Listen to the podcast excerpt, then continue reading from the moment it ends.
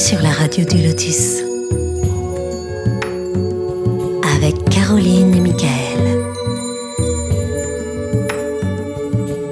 La radio du Lotus, on l'écoute partout dans le monde.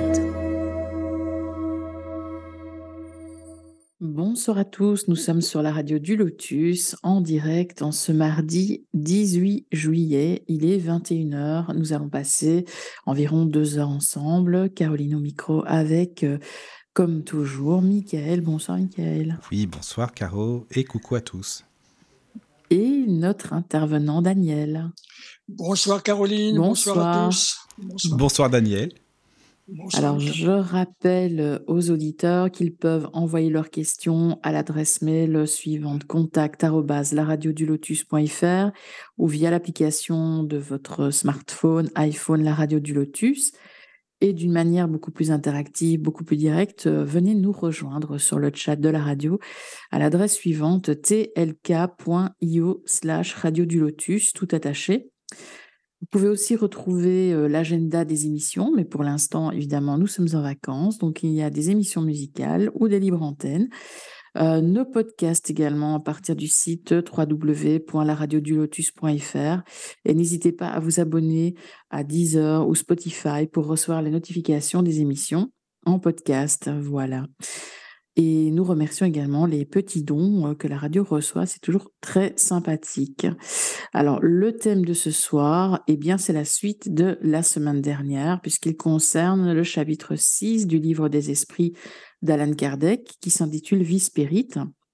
Et dans ce chapitre, on a les notions d'esprit errant, de monde transitoire, de perception des esprits, du choix des épreuves et beaucoup d'autres choses. Et pour nous en parler, notre invité, comme chaque mardi, c'est Charles Kempf. Bonsoir Charles. Bonsoir Caroline. Bonsoir. Bonsoir, Charles. Bonsoir Daniel. Bienvenue. Bonsoir, à tous. Bienvenue. Merci, merci, merci. C'est moi qui vous remercie pour cette nouvelle opportunité de, de parler un peu de ces, de, ces choses du monde spirituel? Avec plaisir. C'est normal. Mm. Alors avant de, débuter le thème, on a reçu des, questions comme euh, chaque semaine. Euh, on a reçu une question d'Élodie qui demande comment ça se passe concrètement dans un centre spirit et comment sont nommés les présidents? Est-ce qu'ils ont un temps donné à la, ah, à la présidence, je suppose? Ah, on n'a jamais eu une question, euh, cette question-là. Bah, Charles, alors là, tu peux, si tu veux développer, parce que ça sera la première fois à l'antenne qu'on l'aborde, hein. vraiment, qu'est-ce que c'est que le fonctionnement et qu'est-ce que c'est qu'un centre spirit, j'imagine, alors, sûrement. Euh, super. Ben, écoutez, bon, le, centre spirit, en fait, c'est quand, plusieurs personnes euh, sont spirit dans, une même région, ben, souvent, ben, au début, ils se rencontrent, hein, et au bout d'un certain temps, quand ils veulent commencer, par exemple, à faire des, à louer des salles, à faire des choses comme ça, ben, se pose la question d'une entité juridique. Hein. et c'est là où, en général, le centre spirit est créé, euh, pratiquement toujours sous forme d'association sans but lucratif, hein, de la loi 1901, ou euh, celle en, Alsace-Lorraine, en Alsace-Moselle, c'est pas tout à fait la même, hein, c'est 1905, si je me rappelle bien. Mm. Et donc, sans but lucratif, voilà. Et donc, euh, les statuts doivent respecter un certain nombre de critères par rapport à cette loi de 1901. Mais provenant du mouvement spirit lui-même, euh, ben le, une, partie de, des enseignements spirit, c'est justement la loi de liberté, donc il n'y a aucune imposition. C'est-à-dire que euh, les groupes, ben, ils s'organisent un peu comme ils veulent, ils sont libres hein, de s'organiser euh, comme, ils l'entendent.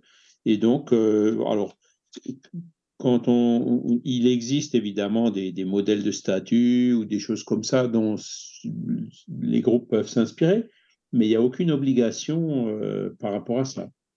Et donc, pareil, hein, pour la loi de 1901, elle demande qu'il y ait un président. Hein.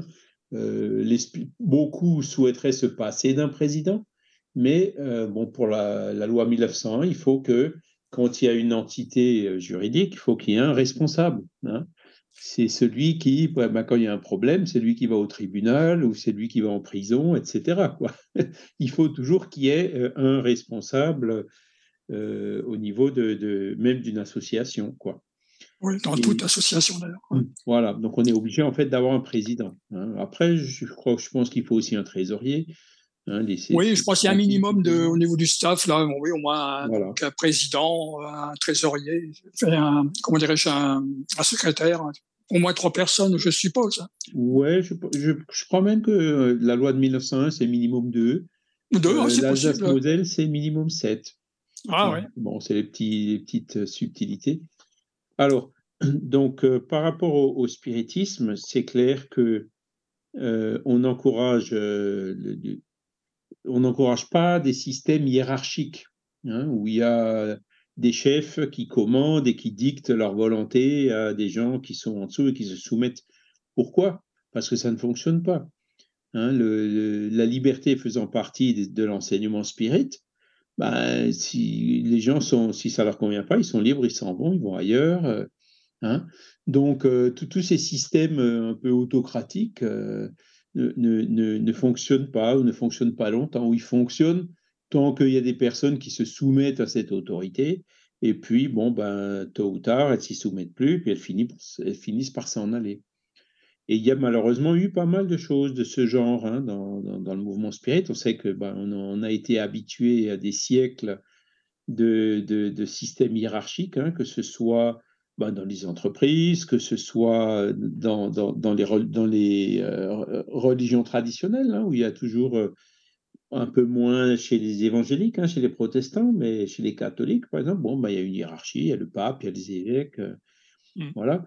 Et donc, donc on, vient de siècles de, ces habitudes avec des hiérarchies, donc on a un peu du mal à, passer d'une organisation hiérarchique qu'on appelle verticale, hein, c'est le haut qui commande le bas, euh, à une, euh, organisation plutôt horizontale, hein, où tout le monde est sur un pied d'égalité et qui serait plus euh, encouragée par le spiritisme. Alors, si autorité il y a dans le spiritisme, c'est plus une autorité morale. Hein. Par exemple, Jésus, bon, quand il est venu sur la terre, il s'est euh, hein, à son jugement, je crois que c'est euh, Pilate, hein, si je ne me trompe pas, qui lui a demandé, mais euh, on dit que tu un, roi, et Jésus il a répondu, c'est vous qui le dites, hein, moi je ne me suis jamais autoproclamé comme étant un roi. Mais il avait cette ce leadership naturel par ben, son autorité morale, par tout ce qu'il faisait, par tout ce qu'il réalisait, par l'aide qu'il apportait au peuple, les gens qu'il avait guéris, ben forcément, cette, euh, toutes ces bonnes actions qu'il a faites, et, c'est ce qui ont été qualifié comme miracle, mais qui, qui en réalité n'en sont pas, hein, c'est des lois naturelles qui n'étaient pas du tout connues à l'époque et qu'aujourd'hui on commence, à connaître un peu mieux, hein, euh, pour pouvoir comprendre comment il a fait pour opérer ces guérisons. Hein. Ben, c'est là où on voit que euh, son, leadership naturel était basé ben, sur son évolution morale. Et c'est une tendance qu'on commence à voir aussi, euh, hein, quand je vous ai déjà parlé d'intelligence spirituelle, hein, euh, je crois que c'était la semaine dernière ou, ou, avant. Et ben dans, dans l'intelligence spirituelle, on, encourage aussi, euh, c'est, euh, comment dire, tout le monde est un peu sur un pied d'égalité, quoi. Le chef, c'est plus celui qui est dans un bureau, dans une tour quelque part, et, qui envoie des, ordres, distribue des récompenses et, des punitions euh, à ses subordonnés. C'est plus comme ça qu'on considère euh, un chef. Hein. Le, vrai leader, c'est celui qui est avec ses troupes pour les encourager ensemble hein, euh, à atteindre l'objectif. Hein. Et, donc, on, voit que ce genre de système qu'on essaye d'encourager dans le mouvement spirit, il commence à être un peu admis partout. Mais bon, euh, l'être humain étant ce qu'il est, on a un peu de mal euh, à le mettre en place. Et il y a partout dans le monde d'ailleurs, hein, y compris en France, même au Brésil, hein, certains groupes qui revendiquent une, hégémonie qui est tout à fait illégitime. Hein, tu vois, comme quoi, bah, c'est nous qui représentons, par exemple, le spiritisme au Brésil. En France, bon, ben, il y a, y a, y a je, vous l'ai déjà dit, hein, je crois qu'il y a cinq fédérations différentes. Hein. Ouais. Et pour la même raison. Hein, c'est euh, voilà, il y a toujours eu des individualités qui cherchaient à imposer leur point de vue, et puis ceux qui n'étaient pas d'accord s'en allaient, et des fois ils en faisaient une autre. Et moi, aujourd'hui, j'en suis arrivé à un point de dire, bon, ben, l'être humain n'est pas prêt, donc faire des fédérations qui cherchent à représenter un pays, hop, ça va déjà dans le mauvais sens de, de, la hiérarchie. Hein. Donc, euh, je travaille plutôt en ce moment avec le mouvement spirit francophone. Donc, lui, c'est pas c'est pas une fédération, il revendique rien, aucune représentation, rien. La seule chose que fait le mouvement spirit francophone, c'est de dire voilà, on a des projets de travail. Euh, ceux qui veulent travailler euh, sur ces projets-là sont les bienvenus, mais ils sont bienvenus pour travailler, pas pour commander, pas pour imposer leurs idées. Hein. Donc euh, voilà comment ça fonctionne. Donc vous trouverez bon, le centre Léon-Denis de Mulhouse, bon, on a essayé de faire des statuts quand même assez basés sur les conseils qu'avait donné Alan Kardec, hein, hein dans, le projet 1868, hein, qu'on trouve dans les œuvres posthumes et dans la revue Spirit de 1868, en essayant justement de passer à ce système euh, très démocratique, quoi. Mais euh, bon, c'est euh, voilà, il y a toujours des moyens de contourner les choses. La sécurité absolue n'existe pas. Beaucoup de gens ne lisent pas les statuts. Enfin, voilà, donc, Ou les interprètent à leur façon, quoi. Voilà, le formalisme, en fait, n'a pas apporté grand-chose. Ce qui apporte vraiment quelque chose, c'est OK, bon, euh, ici on travaille. Euh, voilà, on a tel projet, tel projet, on a Radio Kardec, on a l'Encyclopédie Spirit, on a la Revue Spirit, a vous, souhaitez aider euh, dans quoi hein? Et, c'est comme ça que les gens viennent. Hein? Et, après, ben, il y a, du, travail qui se réalise, quoi. Hein? Et, de, façon, bien sûr, tout à fait bénévole. Euh, et c'est comme ça que ça fonctionne encore le mieux. On arrive à mener un certain nombre de projets en parallèle, pas autant qu'on voudrait, évidemment, grâce euh, avec une organisation qui est très horizontal. Hein, il n'y a, pas vraiment de chef dans le LMSF. Contrairement à certaines fédérations où, il y a un chef qui a tout pouvoir, euh, même statutairement. Hein. Voilà. Non, mais c'est bien, je trouve, de, suivre aussi euh, ce que Kardec avait expliqué. Il avait donné pas mal de conseils pour les centres et tout, donc euh, en plus c'était très judicieux, donc c'est bien de, continuer. Donc lui, il disait déjà ça, hein, il faut qu'il y ait une direction collégiale, pas un chef qui cherche à imposer ses vues, mais malheureusement, depuis Kardec, ce qu'on a toujours vu, c'est qu'il y a toujours eu un chef. Et, ce chef, il a toujours fini par faire des, des choses qui ne sont pas bonnes, qui ont fini par diviser, hein, ou le patrimoine qui s'est perdu par manque de désintéressement, ou parce qu'ils n'étaient pas assez prudents euh, euh, dans l'administration? Enfin voilà, que ce soit en France, au Brésil ou ailleurs, ça n'a jamais vraiment fonctionné comme ça devrait fonctionner. Et ça, c'est parce que ben, on est obligé de, Voilà, on est tous des humains, on a tous, euh, des défauts, on a tous des imperfections, on traîne tous des boulets, on traîne tous de, mauvaises des, vieilles mauvaises habitudes. Et donc, euh, voilà, le seul moyen de contourner ça, c'est de dire, OK, là, euh, c'est pour se retrousser les manches et pour bosser, quoi. Et là, du coup, ben, ceux qui aiment bien plutôt pavaner ne viennent pas, quoi. Voilà. Donc c'est un peu ça que, hein, que, je voulais dire euh, sur, sur ce sujet-là. Donc euh, si euh, vous cherchez un groupe, ben, regardez hein, et observez. c'est vrai qu'il y a des régions où il n'y a pas ou très peu de groupes, on n'a pas trop le choix. Mais par exemple, sur Paris, il y en a, il y en a cinq ou six. Hein. donc, allez, allez les voir et puis vous restez auprès de celui dans lequel vous sentez le plus d'affinité. Hein, oui, je pense qu'il y a ça. Parce que tous les centres spirites sont différents. Comme tous les, tous les gens sont différents, les centres, c'est pareil. Enfin, oui, voilà quoi. Chacun a un peu sa caractéristique. Oui. Hein, il y en a un qui va, par exemple, euh, être plus axé sur euh, les questions morales et, et, des actions caritatives. Les autres vont être un peu plus axés sur l'expérimentation, comme l'IFRES, par exemple, sur la transcommunication instrumentale. Euh, vous en avez d'autres encore qui vont être plus orientés vers l'étude ou la philosophie.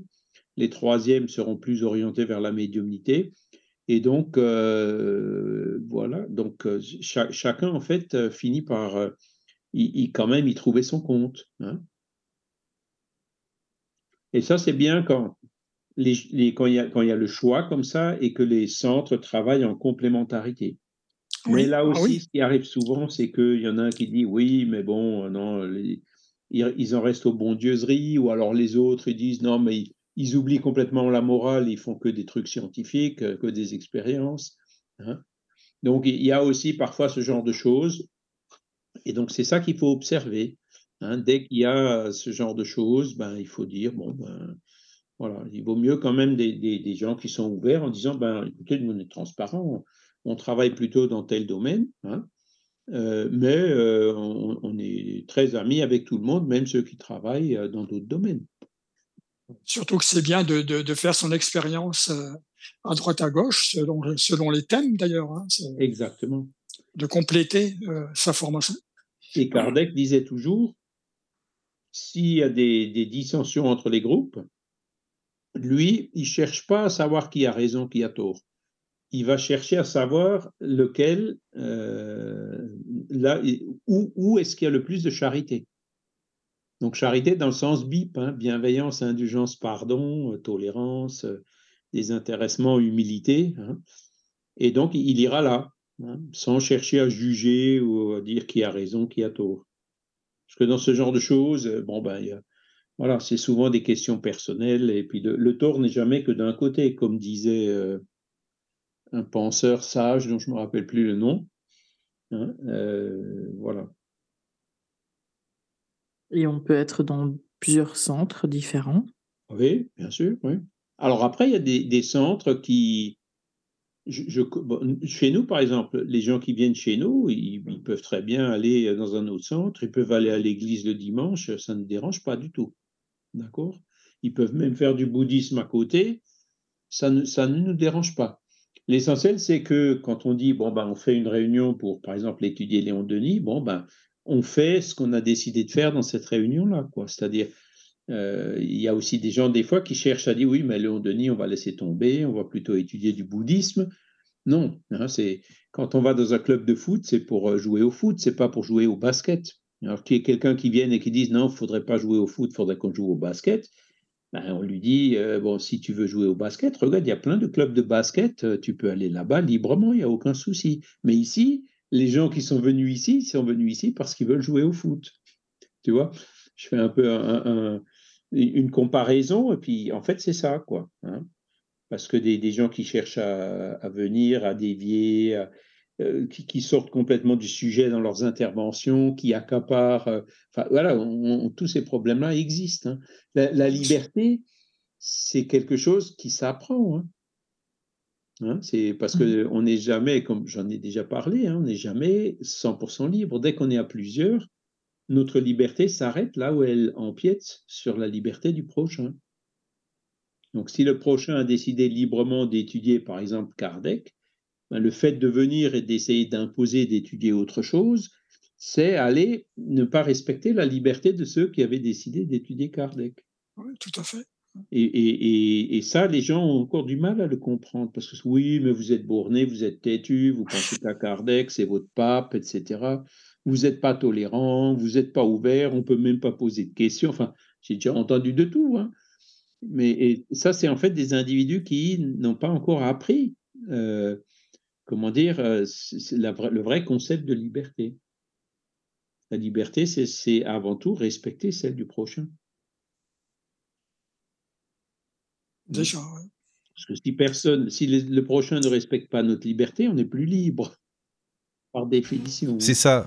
Donc forcément, c'est pas la peine, non, ça c'est sûr que. Mais c'est pas facile. Hein. C'est là que tu te dis, euh, c'est le spiritisme quand même et tout, mais euh, bah on est humain, donc finalement, euh, rien n'est parfait, quoi. C'est ça. Ouais, puis il y a même parfois des choses qui sont assez regrettables. Hein. Ah oui, je sais bien, oui. Ça, oui. C'est là où il faut dire, bon ben, la philosophie elle est ce qu'elle est. Hein. donc les livres de Kardec sont là, on peut les lire. C'est quand même solide, puisque ça fait maintenant plus de 160 ans que que ça tient dans une très grande stabilité et cohérence. Hein, c'est un paradigme fort et très stable.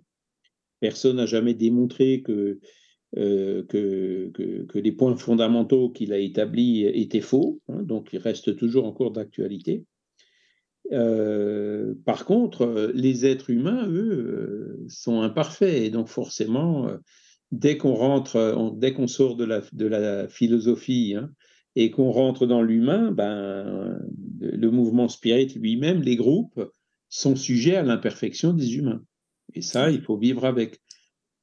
Beaucoup de personnes aussi sont déçues quand elles voient des fois les problèmes qu'il y a entre des groupes ou entre des fédérations ou autres hein, dans le monde entier. Hein. Le fait que les gens ne s'entendent pas bien et disent mais il y a un couac. Hein, alors les gens qui sont, je dirais, qui ont déjà bien compris la philosophie se disent ben oui, c'est des frères qui ont encore du mal à mettre en application.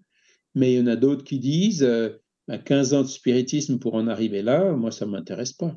Hein. donc, ça, ça, apporte quand même une image négative. Oui, c'est ça, c'est dommage. Et il y a des gens qui, qui, voilà, que le spiritisme, que cette belle philosophie pourrait aider beaucoup et qui, malheureusement, euh, ben, ratent l'occasion, du moins dans cette vie ou à ce, à ce moment-là, à cause de l'attitude euh, qui n'est pas correcte de, certains spirites ou de certains dirigeants. Voilà. C'est pour ça que notre appel, c'est, bon, je suis Kardec, il faut aller là où il y a le plus de charité. Et la charité, on ne se trompe pas. Hein. La bienveillance, l'indulgence, le pardon, on ne peut pas se tromper. Là, là non, c'est sûr que ça, c'est pas possible. Ça, c'est clair. Ouais, je suis d'accord, c'est sûr. Bah, je Il y pense a des, que... des remarques ah, sur le chat. C'est super ça. Euh, les, euh, amis, merci. Hein. N'hésitez pas surtout. Merci. il y a des questions. Euh, Nicolas dit en même temps, c'est bien aussi de trouver la sécurité. La pratique demande aussi des règles car cela peut être dangereux. Oui. Alors oui. Donc effectivement, la sécurité. Alors on voit beaucoup cette question de. On, le sent. Je, je, connais des personnes qui sont spirites en disant non, c'est quand même mieux d'avoir une fédération euh, parce que, comment dire, on est encadré, on est protégé. Hein. Euh, en fait, euh, ben, j'y ai réfléchi, mais je pense que cette protection, on peut l'avoir ben, par des amis, par des frères, quoi, des, bons spirites en, lesquels on a confiance, sans avoir besoin d'une, d'une entité juridique fédérative. Hein. Parce que moi, je le vois avec l'expérience de, maintenant 30 ans, de, ou même plus, 35 ans de mouvement spirit, c'est que ben, les fédérations apportent plus d'inconvénients que, euh, que d'avantages, notamment cette protection. D'accord?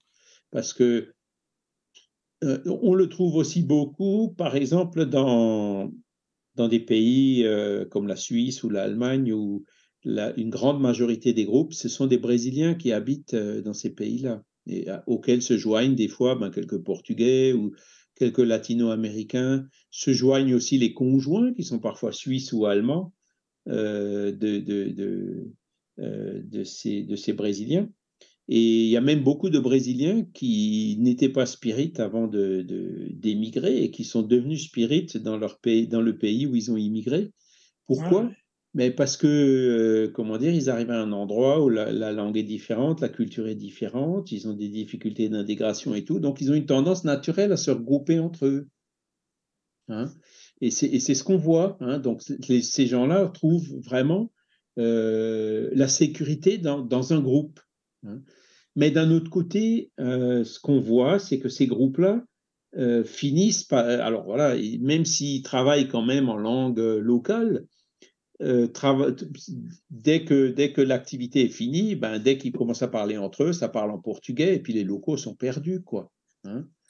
Et, on voit que, en fait, ça, c'est assez difficile d'y avoir un, certain mix hein, de, de locaux et de, et de, de, Brésiliens. Hein. Et là aussi, ça fait 20 ans, 30 ans même que ça dure, et ça avance très très lentement. Et, alors c'est sûr que après, bon, ben, ils, ont, ils, ont, ils ont des enfants, les enfants sont éduqués dans le pays, euh, donc les enfants sont déjà un peu biculturels. Donc là, ça change. Hein.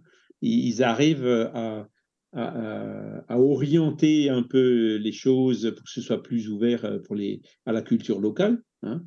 Euh, mais ça prend du temps. Ça prend du temps parce que ben, déjà, il faut euh, laisser, leur laisser le pouvoir. Hein. hein, leur, leur, donner des responsabilités, ce qui n'est pas toujours, toujours évident parce qu'ils font différemment de ce que faisaient leurs parents. Hein. Et souvent, j'ai vu euh, des, des, des, des, jeunes et des enfants qui disent Mais papa, au moment, si vous faites comme ça, mes copains de l'école, ils viendront jamais. Hein? Si vous voulez qu'ils viennent, il faudrait faire autrement. Et puis alors, du coup, le papa et la maman, ah oui, mais non, mais ça, on ne peut pas faire comme ça. Hein?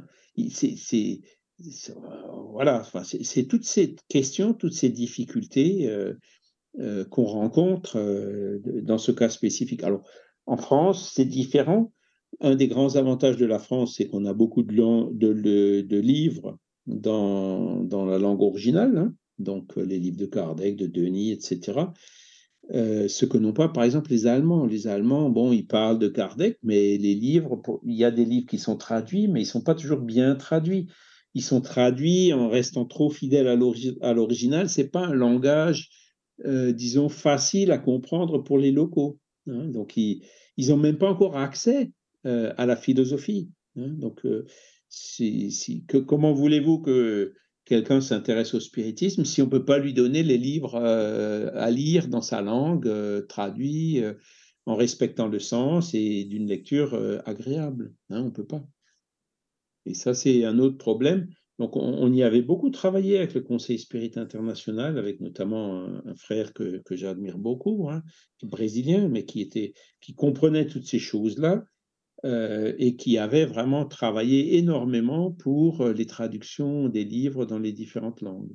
Mais malheureusement, depuis euh, une dizaine d'années, ben, il y a la fédération brésilienne qui a repris un peu le contrôle des choses, et puis leur priorité, c'est pas forcément de traduire les livres de Kardec dans des langues pour lesquelles d'ailleurs ils ont, ils ont, ils ont, ils ont, qu'ils ne connaissent pas. Hein. Et donc, ça s'est un peu perdu, c'est ça. bon, je sais pas, bon, je pense qu'un jour, on va arriver à revenir euh, euh, sur, euh, sur ce genre d'activité, sur ce genre d'action, hein, qui se produisent d'ailleurs toujours, mais beaucoup plus lente que ce, que ça pouvait être sous le temps de Nestor Mazzotti. Hein. Et donc, tout ça, vous voyez, donc, c'est des imperfections au niveau de l'organisation des groupes et des fédérations qui font que eh ben, la divulgation du spiritisme, elle est quand même pas mal ralentie dans le monde. Voilà. Et ça pourrait aller plus vite. Mais bon, euh, la philosophie revient sous d'autres formes. Hein. Par exemple, cette question de, d'intelligence spirituelle, hein, je le recite encore une fois. Bon, ben voilà, c'est tout à fait en phase avec euh, les lois morales enseignées par le spiritisme. Et donc, ça revient en fait par des milieux complètement en dehors euh, des religions, parfois même en dehors euh, du, spiritualisme. Hein. et donc, avec, les mêmes préceptes, hein, les, mêmes conseils, les mêmes attitudes. Euh, voilà, donc heureusement, hein, parce que s'il y avait vraiment que le spiritisme, c'est sûr que ça risquerait de prendre encore un peu de temps. Mmh, d'accord. Euh, il y a Nicolas qui rajoute: «La règle n'est pas forcément la structure, mais plutôt rester dans un mode de fonctionnement lié au conseil de Kardec». C'est ça, voilà et tout à fait. et qui nous dit: «La pratique demande des règles, car cela peut être dangereux». Oui, c'est ça. mais il a raison, hein. hein. Tu as raison hein. et il y a Allegria aussi qui pose une question pertinente: «Est-ce qu'il faut être majeur ou non pour y participer à ces centres?» Oui, oui, alors, ben, ça dépend des centres.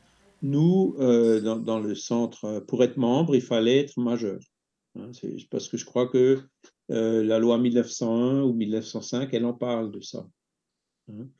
Et par contre, après, euh, les centres, il y a beaucoup de centres qui organisent des activités pour des enfants, hein, des activités euh, ludiques, éducatives. Et donc là, en France, par exemple, qui respectent tout à fait les lois pour ce genre d'activité, avec le nombre d'animateurs par nombre d'enfants, les diplômes de BAFA, de BAFD, le programme pédagogique qui est soumis, euh, alors ça s'appelle plus la DAS, mais c'est la Direction sociale de l'enfance, ou je sais plus quoi. Ouais, un truc comme ça, ouais. de la région compétente. Euh, voilà, c'est fait dans, quand, quand, il y a le travail qui est fait, il est fait dans les règles. Enfin, du moins, ça c'est en France. Parce que, pareil, dans les autres pays, les Brésiliens, quand ils font les trucs entre eux, ils n'ont pas forcément. Il y en a qui le font aussi dans les règles, hein, c'est clair. mais ils ont parfois un peu plus de mal à, connaître et à comprendre et à appliquer les règles. Mais bon, ça ne veut pas dire que, comment dire, ils font du bon boulot quand même. Hein. Mais nous, on essaie de faire du bon boulot, mais en suivre, parce qu'avec toutes, toutes les histoires qu'il y a eu. Bah, euh, c'est ça aussi. Dans ce domaine, oui, oui, oui. On, a toujours dit à tout le monde non, non. Euh, non, mais c'est vrai, tu as raison. Diplôme, laissez mm. les inspecteurs venir. Euh, parce qu'après. toujours être carré au plus, au, plus hein, mm. au niveau juridique. Hein, oui, oui. Des problèmes sanitaires, il faut qu'il y ait des toilettes. Puis même, ils ont été tellement à la. À la il faut qu'il y ait. Puis ils ont été à la chasse des sectes pendant un bout de temps, alors on ne sait jamais. Quoi. oui, mais c'est vrai. Hein. C'est vrai. Oui appliquer aussi les règles qu'il y a eu pendant la pandémie. Enfin, il y a eu oui, c'est ça. Choses Tout ça, quoi. Il a fallu. Euh... je vois à côté, là, il y a un centre social, donc euh, mon épouse aussi y va pour des activités. Ben, c'est pareil, quand il y a le Covid, bon, c'est vrai qu'il y avait des, pas mal de règles à respecter, c'est normal. Hein, donc, euh. voilà. Alors pour la pratique, c'est vrai, pratiquer la médiumnité sans avoir étudié avant, c'est dangereux. C'est vraiment le, le, coup à se faire mettre le grappin dessus par des esprits mal intentionnés, hein, clairement. Donc il faut, il faut connaître, il faut étudier, il faut savoir comment les reconnaître, comment s'en rendre compte à temps, hein, comment les bloquer, comment les faire partir. Ben ça, c'est le livre des médiums. Ou alors, ben, au, niveau, au LMSF, on, organise un cours de médiumnité hein, en ligne. On a d'ailleurs été pas mal critiqué pour ça, parce que quand on reprend certains groupes, ils disent Ah ben non, non, non, il faut d'abord qu'il y ait cinq ans d'études, après il y a trois ans de médiumnité, après il y a et seulement après, éventuellement, tout doucement, les gens peuvent commencer à. Hein. C'est pour être médecin médium, quoi. On, voilà, on, tombe toujours d'un extrême à l'autre. Ouais, c'est ça. voilà. Alors que nous, bon, le livre des esprits, il est en vente libre. Hein. tu vas à la Fnac, tu, enfin, dans n'importe quelle librairie, tu l'achètes.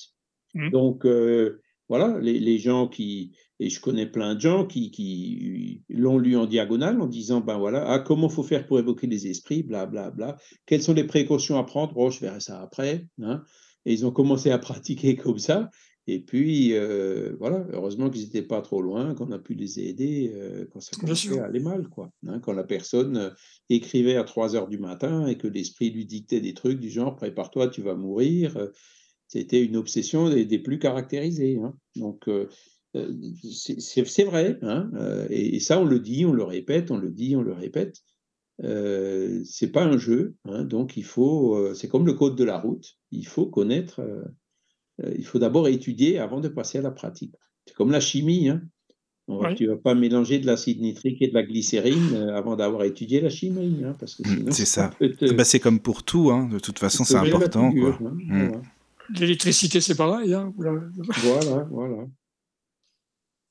Alors, il y a une question sur le chat de Cyril bonsoir Cyril, euh, qui demande quelles sont les conditions pour qu'un esprit se manifeste. Un esprit est-il vibratoirement semblable à un médium en particulier, comme l'attraction entre les personnes vivantes?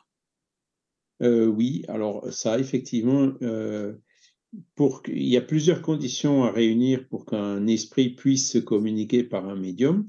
Hein. Donc, il faut qu'il y ait cette affinité entre donc peresprital hein, entre l'esprit qui veut se communiquer et le médium. Donc s'il n'y a pas cette affinité, euh, la communication ne, sera pas possible. Ensuite, ben, l'esprit qui veut se communiquer, déjà il faut qu'il y ait un esprit qui veuille se communiquer. D'accord? Hein? Donc il faut déjà qu'il veuille, il faut qu'il puisse hein, par cette affinité. Et ensuite, euh, il y a d'autres conditions, il faut qu'il ait le droit de se communiquer. Hein, parce qu'il y a des, des, citations, par exemple, euh, bon, euh, euh, au niveau de certaines épreuves terrestres, hein, par exemple les, les, disparitions, comme il y en a eu là, de le petit Émile ou d'autres. Il y a plein de gens qui diraient, ah ben, on va demander aux esprits, etc. Ben non, si, si c'était, je dirais, si Émile ou sa famille avaient planifié dans leur vie, qu'on le verra tout à l'heure, de, de, passer par ce genre d'épreuves, eh ben, euh, aucun esprit ne sera autorisé à venir euh, leur casser la baraque. Vous voyez ce que je veux dire? Hein, Il y a des choses qui ne doivent pas se savoir. Et donc là, si on insiste, euh, il y a n'importe quel esprit qui vient pour dire n'importe quoi, qui va mettre sur des fausses pistes, etc. Hein, comme on le voit d'ailleurs souvent. Donc, ça, ça fait au moins déjà trois conditions à réunir. Après, il y en a d'autres, hein, parce que le médium, bon, il faut qu'il y ait du recueillement, il faut qu'il y ait comment dire, une communion de pensée, d'intention au niveau du groupe, s'il y a un groupe. Hein. donc, il y a beaucoup, beaucoup de facteurs qui, en fait, peuvent gêner, voire même empêcher la communication de se faire. Voilà. Merci pour la réponse hein, pour, pour Cyril. Voilà. Après, je vois d'autres questions aussi sur le chat, Caroline, mais je te laisse. Arnaud, donc, pourquoi les esprits sont-ils plus facilement perceptibles au moment de la mort, visibles par des proches non médiums? Alors, pourquoi les esprits sont-ils plus facilement perceptibles au moment de la mort Parce que une personne mourante, en fait, son esprit est déjà en train de se dégager euh, de son corps physique. Donc, il est déjà à moitié dans le monde des esprits et encore à moitié incarné. Donc, le fait d'être à moitié dans le monde des esprits, ben, il verra euh, les esprits qui sont là et qui viennent l'accueillir. Hein, on a mis une belle euh, photo dans la dernière revue Spirit qui a été distribuée fin juin euh, d'un tableau de Léon Chevreuil, hein, où c'est une jeune, une, jeune, une jeune, jeune, fille qui meurt, quoi. Et, et donc le tableau montre euh, des, des, des, visages hein, qui viennent accueillir euh, la, jeune, la jeune fille hein, qui est en train de, de mourir. et la jeune fille qui dit Mais maman, tu, tu, tu, tu, les vois pas, ils sont là. Et puis la mère qui dit Non, Bodor, mon enfant, etc., complètement penchée sur le lit voilà, alors que la petite fille, elle, était déjà euh, avec un pied dans le monde spirituel et elle arrivait mieux, bien sûr, à percevoir ces esprits-là que la maman ne percevait pas, puisque elle, elle voulait euh, euh, guérir, elle voulait voilà, faire tout pour que sa fille ne meure pas. Hein. Voilà. Mmh. Alors, ça, c'est donc par le mourant lui-même. Ensuite, il dit visible par des proches non médiums. oui, alors, effectivement, donc les gens qui sont, euh, comment dire, il y a eu beaucoup de choses qui ont été écrites là-dessus, hein, euh, notamment par euh, Ernest Bozzano, par Delanne, par Léon Denis, il en parle beaucoup aussi. Hein. c'est sûr que quand on est au chevet d'une personne qui est mourante, ben, il y a toute une série d'émotions qui se font, qui se, on n'est on est quand même pas dans un état tout à fait euh, euh, normal, hein, puisqu'on pense à la mort, on pense, hein, si on est spiritualiste, au dégagement de l'esprit, etc. Et donc ça, ça nous aide effectivement à, comment je peux dire ça, déplier un peu plus nos antennes et on sera un peu plus réceptif euh, à ces phénomènes-là.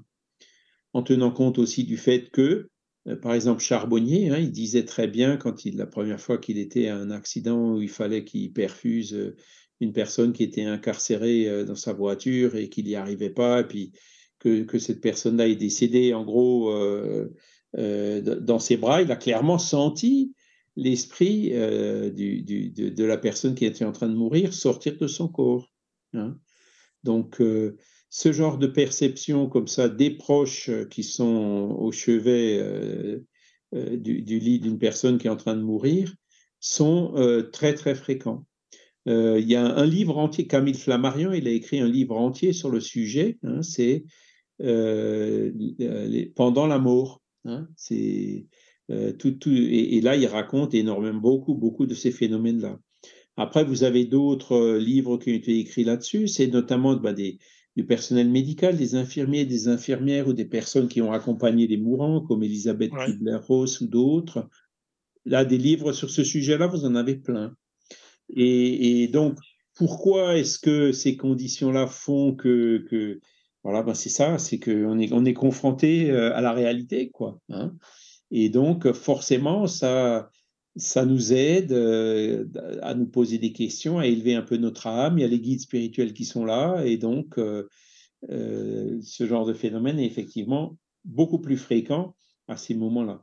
Et c'est pour ça que je dis, c'est vraiment dommage hein, ce qui se passe en ce moment, hein, quand on donne des sédatifs et puis de la morphine à haute dose aux personnes mourantes, parce que là, on coupe ce genre de choses. Il n'y a plus le contact avec le mourant. Le mourant, il est endormi, il ne il réagit plus avec les sédatifs et tout. on lui dit c'est pour une bonne mort. Alors que Léon Denis, par exemple, dans Après la mort, hein, c'est ce qu'on a vu dimanche, Michael, euh, il dit bah, quand on est vraiment dans, si près de la mort, euh, l'esprit en général ne souffre plus. Non, il ne le ressent plus. Il n'a plus de douleur. il, est déjà, il est déjà à moitié détaché de son corps. Hmm. Donc, le, fait de, donner ces sédatifs pour, déjà pour accélérer le départ, c'est pas bon. Et ensuite, pour annuler euh, ces derniers moments, le dernier au revoir, le dernier pardon, hein, de toutes ces, tous ces moments qui peuvent être tellement fondamentaux euh, à la fois pour la personne qui meurt que pour, pour ses survivants, hein, ben, malheureusement, euh, ils sont coupés par, par ces pratiques ben, qu'on ne conseille pas. Et moi, dans mes directives anticipées, ben, j'ai clairement écrit je ne veux pas de ça. La morphine antidouleur, j'en veux bien, mais pas des sédatifs. Et tu, crois qu'ils respectent tout ça, tu penses, oui? Oui oui, oui Ils sont obligés de le respecter. Hein. Ben, normalement, oui. T'es fait pour ça. Hein. Non, parce que maintenant, il faut un autre lit pour une autre personne aussitôt. Tu sais comment c'est, c'est la chaîne, quoi. Ben oui, mais bon, d'accord, mais moi j'ai payé, euh, j'ai T'as payé, tu me ferais, j'ai payé pour mourir euh, comme oui, j'ai payé. bien des, des, soins palliatifs. Ben oui, je comprends. je, ne suis pas du genre à abuser, hein, mais. Non, non, mais. après, quand il faut, il faut. Hein. Ouais, c'est sûr. Ouais. Hmm. c'est une demande qui est légitime. Pour, pourquoi il nous demande? C'est c'est autorisé, c'est encadré. Hein. Donc, il dit pourquoi il faut un truc de directive anticipée si c'est pour pas le respecter derrière. Hein Donc voilà. Et, même si c'est pas remboursé, s'il faut payer de ma poche, euh, bah, de toute façon, mettre des sous de côté. C'est pas euh, grave. oui, voilà, c'est ce que j'allais te dire. Penser, tu vois, c'est, hmm. j'assume, hein, c'est, vrai. Je veux pas qu'on me pousse.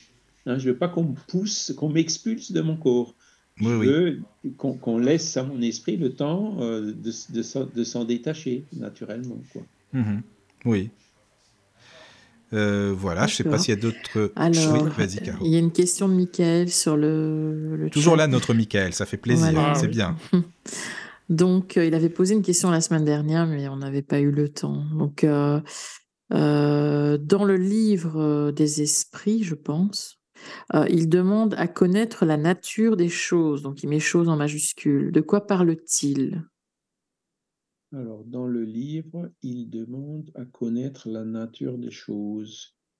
Alors, est-ce que, est-ce que euh, Michael pourrait préciser effectivement si le domaine des esprits ou s'il a un numéro, un numéro d'item, qu'on puisse y retourner hein? euh, en, dessous, euh, il, a, il a indiqué modification. Il demande à connaître le principe des choses. Pouvez-vous en parler, s'il vous plaît? Alors, le principe des choses, moi, ce que je comprends par ça, c'est ben, on voit un certain nombre de, choses autour de nous. Donc, choses, on peut utiliser des phénomènes naturels. Hein. On voit des tables qui bougent, en l'occurrence, hein, euh, quand, on se remet dans la peau de Kardec. On voit des, somnambules, on voit des médiums qui disent des choses qui sont complètement en dehors de leur capacité à l'état normal. Et, donc, euh, connaître le principe des choses, c'est de dire, ben, j'aimerais comprendre ce qui se passe. Pourquoi euh, Hein, donc, bah, bah, c'est un esprit qui se communique par voie médiumnique, etc. Donc, c'est là où on connaît le principe des choses. Alors, chapitre 2, au début. Élément gêné. Ah oui, voilà. Connaissance du principe des choses. effectivement, voilà. Donc, c'est. Euh, euh, donc, le principe des choses, ça veut dire bah, de connaître les lois de la nature. Hein, moi, je, je, le paraphraserai comme ça. Mmh Quand on regarde les questions, euh, est-il donné à l'homme de connaître le principe des choses? Non, Dieu ne le permet, ne permet pas que tout soit révélé à l'homme ici-bas. C'est-à-dire, en gros, est-ce que vous pouvez tout nous dire sur les lois de la nature? Non, on ne peut pas tout vous dire. Hein. L'homme pénétrera-t-il un jour le mystère des choses qui lui sont cachées? Réponse oui, au fur et à mesure, euh, à mesure qu'il s'épure. Hein. S'épurer, ça veut ben, dire avoir des connaissances intellectuelles pour comprendre. C'est ça et puis avoir aussi l'élévation morale. Par mmh. exemple, bon ben, euh, on a vu ce que Einstein, il était un peu inquiet quand même quand il a vu euh, pendant le nazisme ce qu'ils étaient en train de faire euh, de, de, la bombe atomique. Hein. Oui, des trouvailles. Et tout, oui, Hitler l'aurait eu, il l'aurait certainement utilisé. Hein. Donc, vous voyez, c'est pour ça qu'il faut que il y a des choses qui, qui ne doivent venir que en leur temps. Hein. Voilà. Alors, question 19, l'homme ne peut-il pas, par des investigations de la science, pénétrer quelques-uns des secrets de la nature? Alors, réponse, oui, la science lui a été donnée pour son avancement en toute chose. Mais il ne peut dépasser les limites fixées par Dieu. par Dieu, alors on dit par Dieu, c'est par les lois de la nature. Hein. Il y a des choses qu'on n'arrivera pas à comprendre. Mais au fur et à mesure que la science avance, on comprend de plus en plus de choses, on découvre de plus en plus de choses, on rentre de plus en plus, on connaît de mieux en mieux le principe des choses. Oui, tout simplement. Donc en fait, c'est comme ça qu'il faut le comprendre. Hein. Ah, mais c'est bien qu'il ait posé la question. Oui, c'est super intéressant en tout cas. Vraiment. la question numéro 20 aussi, hein, puisque c'est la dernière de ce sous-chapitre. En dehors des investigations de la science, est-il donné à l'homme de recevoir des communications d'un ordre plus élevé sur ce qui échappe au témoignage de ses sens? Hein? Oui. Réponse oui. Si Dieu le juge utile, il peut révéler ce que la science ne peut apprendre. Et c'est exactement ce qui s'est passé euh, en 1857, hein, c'est-à-dire euh, on ne savait pas qui, enfin voilà, les esprits sont venus répondre en disant nous on est, des esprits, on se communique par la médiumnité, ils sont venus euh, apporter toute une série d'informations. Hein. Le principe des choses, c'est en fait ces enseignements qui sont contenus notamment dans le livre des esprits, hein, qui n'ont pas été découverts par la science, du moins pas tous ou pas complètement, mais il y a beaucoup de choses qui sont venues. Mais on découvre après certaines choses qui sont découvertes aussi euh, par la science, c'est ça qui est bien aussi. Voilà, la science, elle, court après, entre guillemets, et elle finit par confirmer un certain nombre de choses que les esprits avaient dit euh, la science décennies, voire siècles avant. Quoi. Mm. Voilà. Donc, euh, on peut y arriver au principe des choses par la science et on peut y arriver aussi par l'aide des esprits mais l'aide des esprits, elle est distillée. Quoi, hein. Et même la science, hein, c'est pareil. Einstein, il a été inspiré. Hein.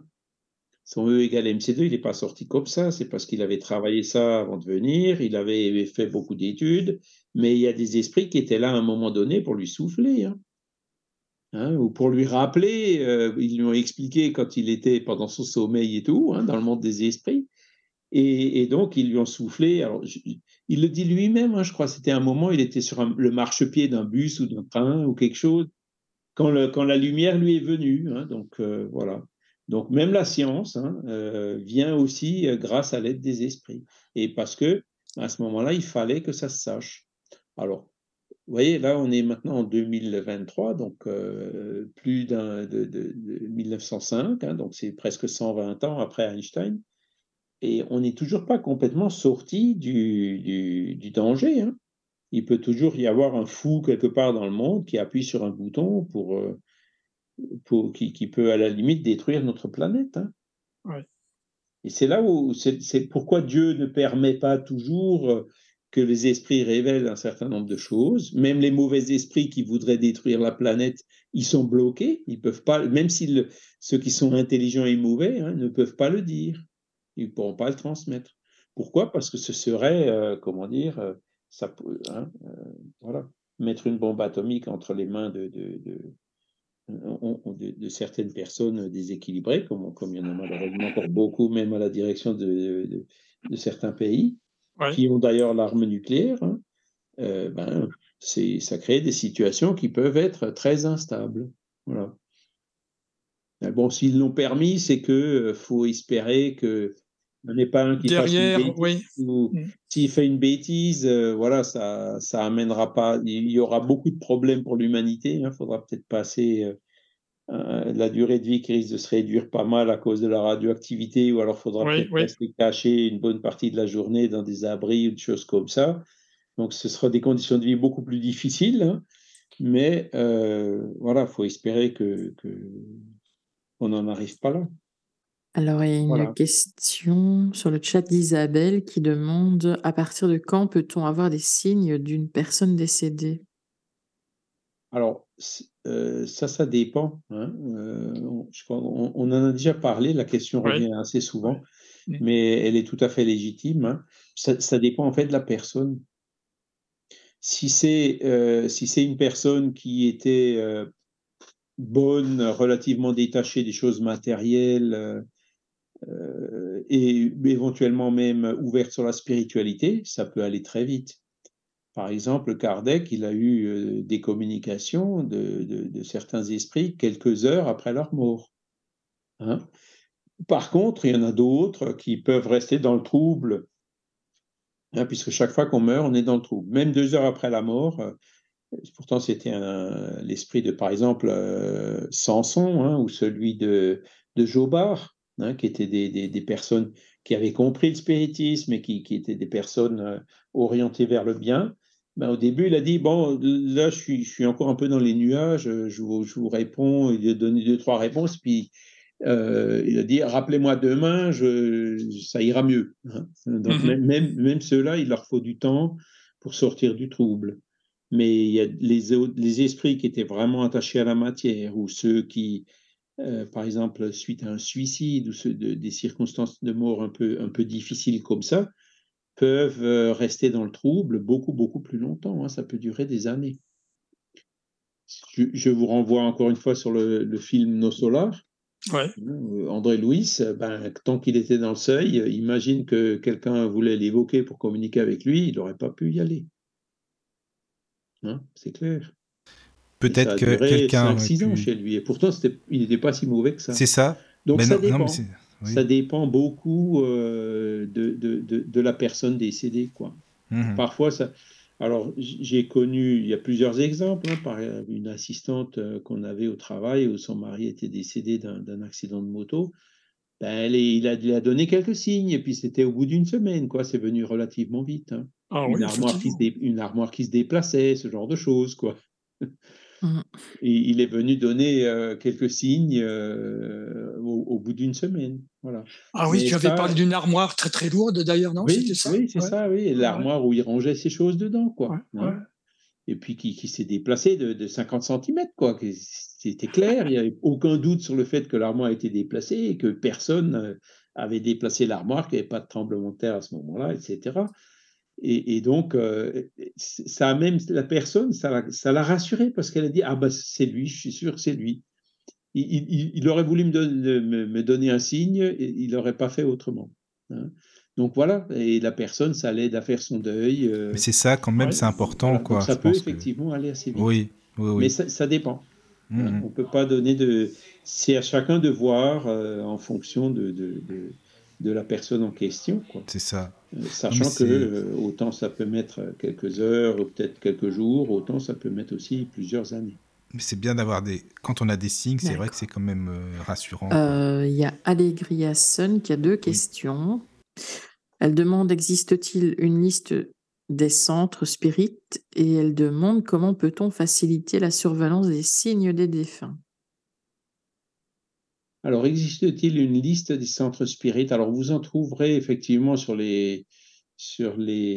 Euh, alors, si vous cherchez en France, par exemple, hein, ben, vous allez sur le site de la, Fédération Spirit française, par exemple, hein, spiritisme.org. Vous trouverez une liste de centres et, aussi de coordination régionale, hein, puisqu'il y avait des coordinations Île-de-France, Grand Est, etc., PACA et autres. Euh, sinon, ben, il y a le, centre lyonnais euh, Alan Kardec qui est à Bron. Eux, ils ont aussi une liste euh, de, des centres sur leur site internet. Hein, c'est cslak.fr, me semble-t-il. quand vous cherchez Kardec à Bron, vous tomberez sur eux. Et donc, voilà, il y, a, toujours les coordonnées, une adresse mail, un téléphone, donc pour pouvoir les contacter. Si vous cherchez des centres dans d'autres pays, ben, euh, bon, vous pouvez me poser la question, j'en connais quelques-uns, ou sinon, ben, euh, essayez de trouver les sites euh, des groupes ou des fédérations locales. par exemple, en Suisse, il y a deux fédérations. Hein, et quand vous allez sur ces fédérations, vous avez une liste de tous les centres qui sont, du moins ceux qui sont fédérés, parce qu'après, il y a des centres qui ne sont pas fédérés. Hein. En Allemagne, c'est pareil. Et ça existe, on, le trouve assez facilement dans tous les pays du monde. Voilà. Donc ça, c'est une liste des centres. Et après... Euh, euh, comment peut-on faciliter la survenance de ah signes des défunts? Comment peut-on faciliter la survenance des signes des défunts?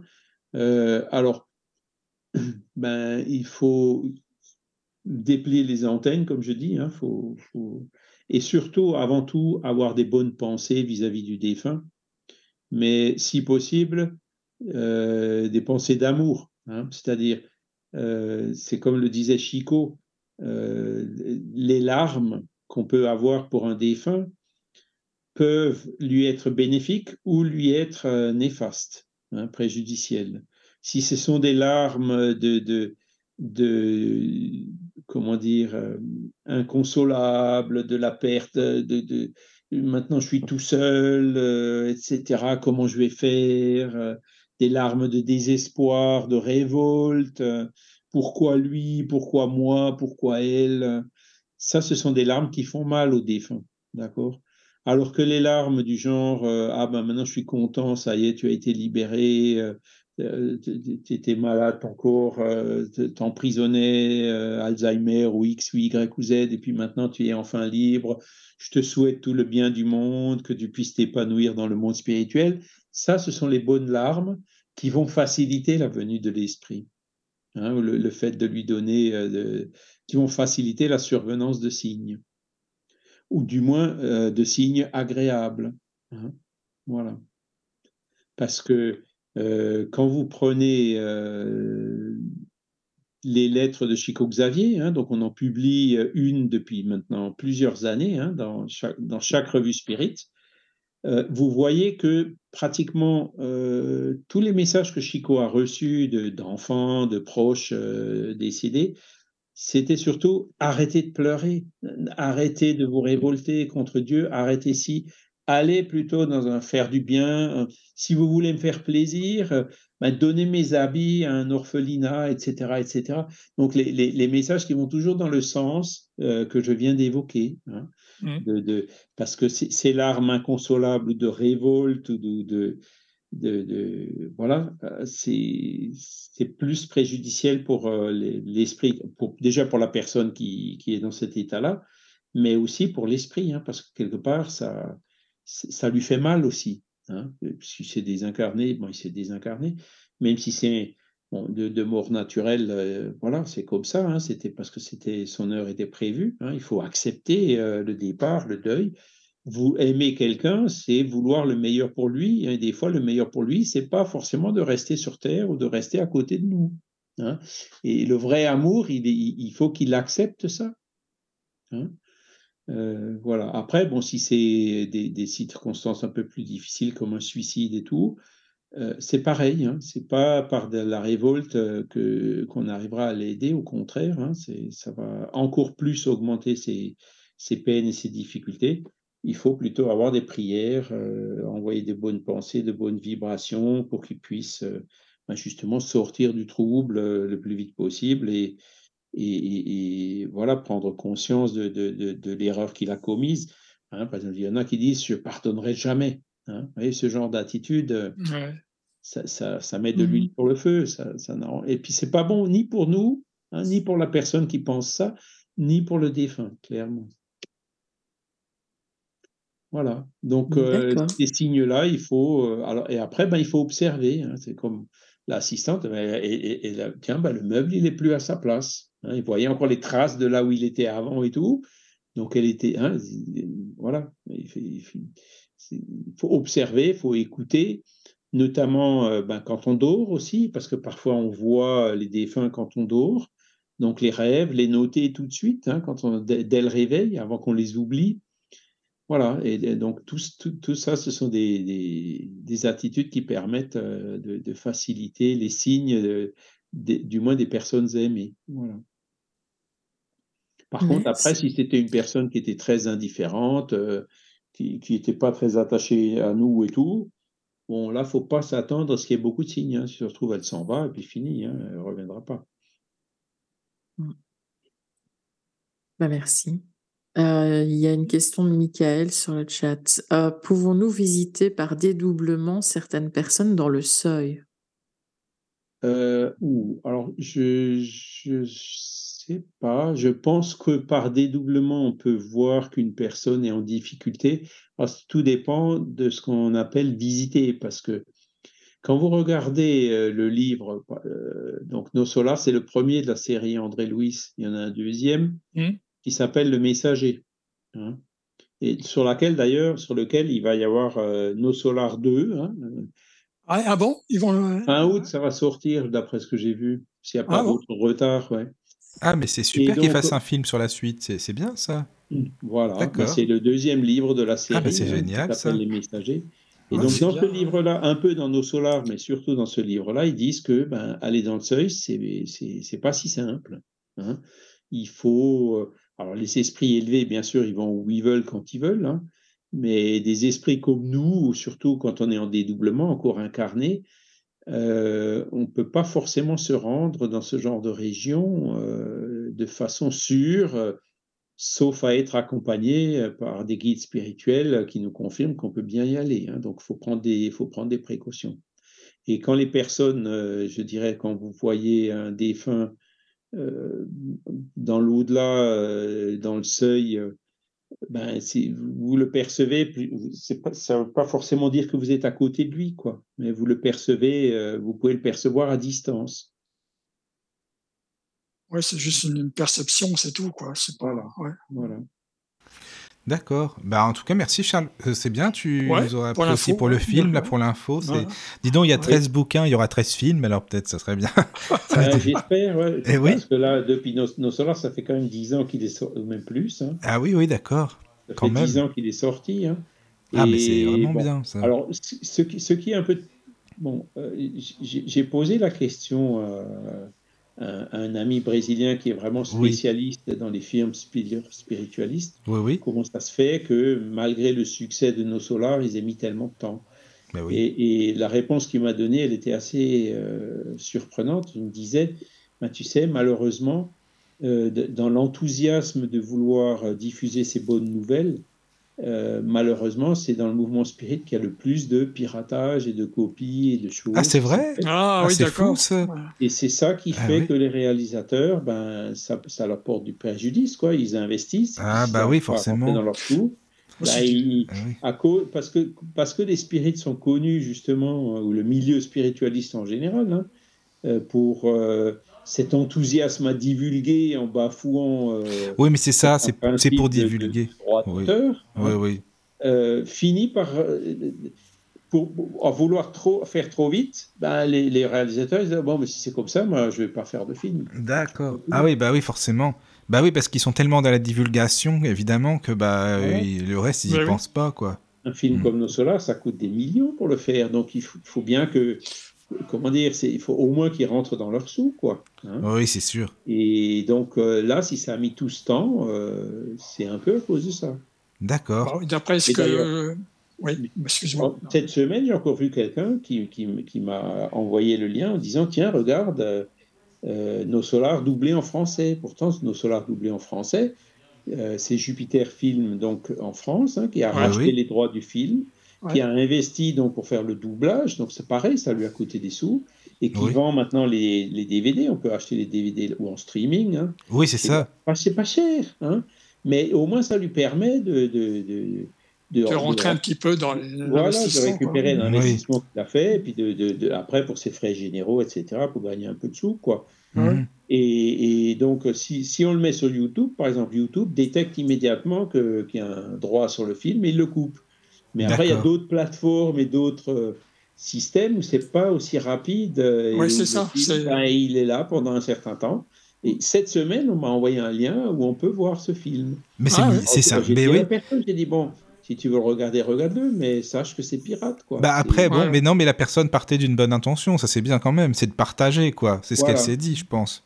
Mais partir d'une bonne intention ne justifie pas. Ah non, non, non, mais c'est vrai. C'est sûr. Parce que quand on y réfléchit, on voit que ça, ça, finit par faire l'effet inverse de ce qu'on voudrait faire. Eh oui, oui, forcément, c'est ça. Mais bon, c'est vrai que ça, je pense que les gens sont dans le partage et puis voilà, quoi, ils ont envie, mais je comprends aussi, ça fait. Voilà, mais c'est pas ils sont dans le partage et quand le partage est illégal, malheureusement, bah, au bout d'un certain temps, il n'y a plus rien à partager. Bah, il n'y a plus rien, ouais, c'est ça, quoi c'est un peu le problème aussi pour les livres. Hein, euh, oui, oui, bah oui. Tous les livres se retrouvent, euh, je ne sais plus comment s'appelle le site là où il y a plein de livres.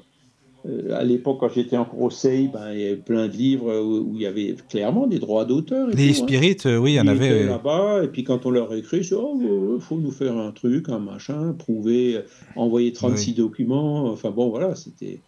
Oui, c'est Aujourd'hui, je pense que les lois ont changé, hein, mais mais on, voilà, c'est.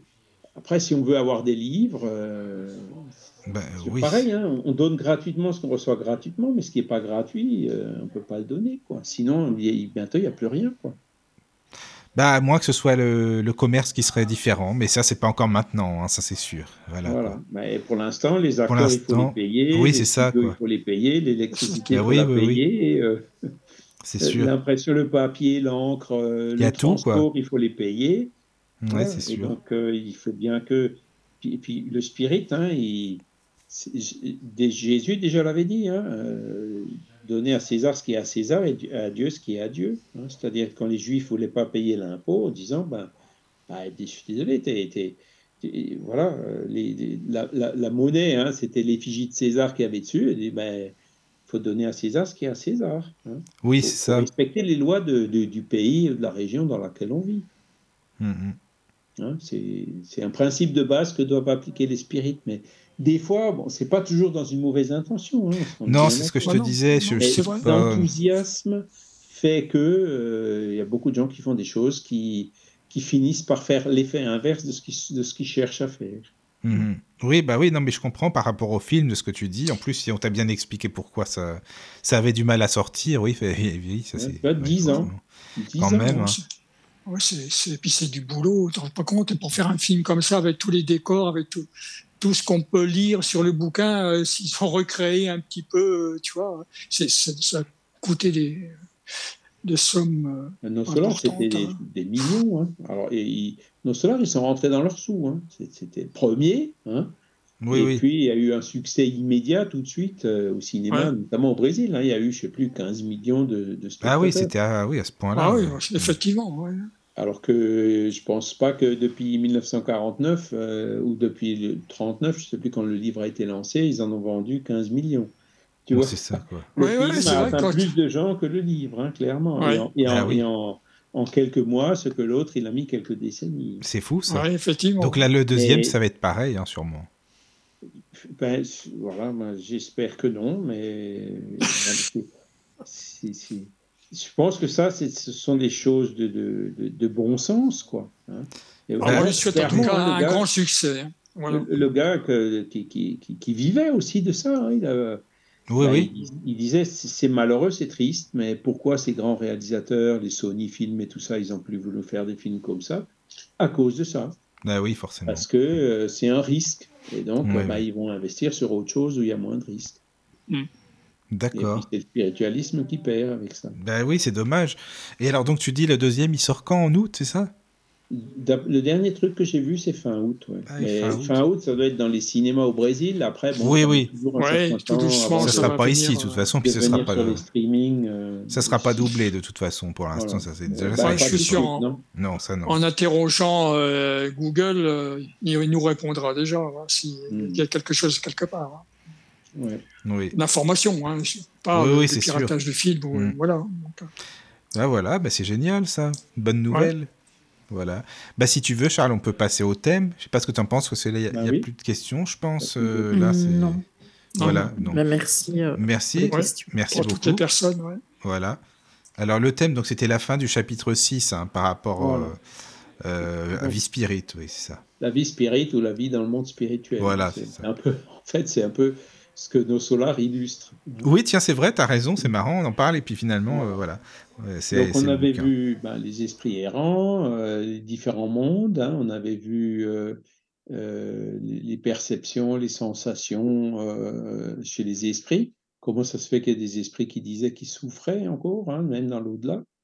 Hein? donc, on avait vu toutes ces, toutes ces choses-là. Et, et, là, maintenant, donc, le sous-titre suivant, c'est le choix des épreuves. Voilà. On, sait euh, dans, les chapitres antérieurs, euh, Kardec il parle, chapitres 4 et 5, il parle de la réincarnation. Hein. Donc il rentre justement dans euh, ce sujet de la programmation de la réincarnation. Hein. Et en disant, bon, pour, est-ce que quelle est la est-ce qu'on se réincarne comme ça par hasard ou est-ce que on choisit où, quand et dans quelles conditions on se réincarne. Hein. Donc clairement, les esprits disent, euh, oui, c'est l'esprit, il fait, euh, il choisit hein, le genre de vie, le genre de difficulté, le genre d'épreuve qu'il veut subir euh, avant de se réincarner. D'accord? Et, et, ça, en fait, c'est quelque chose d'assez fondamental parce que on se dit toujours, ouais, mais pourquoi je suis né dans un bidonville? Pourquoi je suis né avec tel euh, handicap physique, hein, y compris la cécité d'ailleurs. Pourquoi euh, est-ce que j'ai tout le temps la poisse? Pourquoi est-ce qu'il il y a un enfant qui est mort en bas âge hein? Eh ben, euh, en fait, toutes ces, épreuves fondamentales euh, sont euh, en général choisies par l'esprit avant de se réincarner. Alors après, on peut se poser la question pourquoi? Alors déjà, bon, chacun choisit ce qui lui convient le mieux pour son évolution à partir du point, donc du niveau d'évolution qu'il a atteint. D'accord? Donc, pour se corriger d'un défaut, par exemple, hein, euh, ben, il va choisir euh, euh, des, difficultés qui feront, qui, l'amèneront à réfléchir pendant sa vie sur ce défaut-là et, qui l'aideront à le corriger. D'accord? Après, il peut y avoir aussi des, ce qu'on appelle l'expiation. Alors, l'expiation, bon, c'est un, mot un peu difficile, hein, mais ça suit un peu ce que disait Jésus, hein, celui qui tue par l'épée périra par l'épée. Donc c'est un peu ça, quoi. L'expiation, c'est sentir dans sa propre peau ce qu'on a pu euh, faire souffrir euh, à d'autres. D'accord? Donc ces épreuves-là sont aussi euh, choisies par l'esprit hein, avant de se réincarner. Alors, il n'y a rien qui est vraiment imposé par Dieu. Hein. Même si, quand on dit imposé par Dieu, imposé par les lois de la nature. Hein. Même si,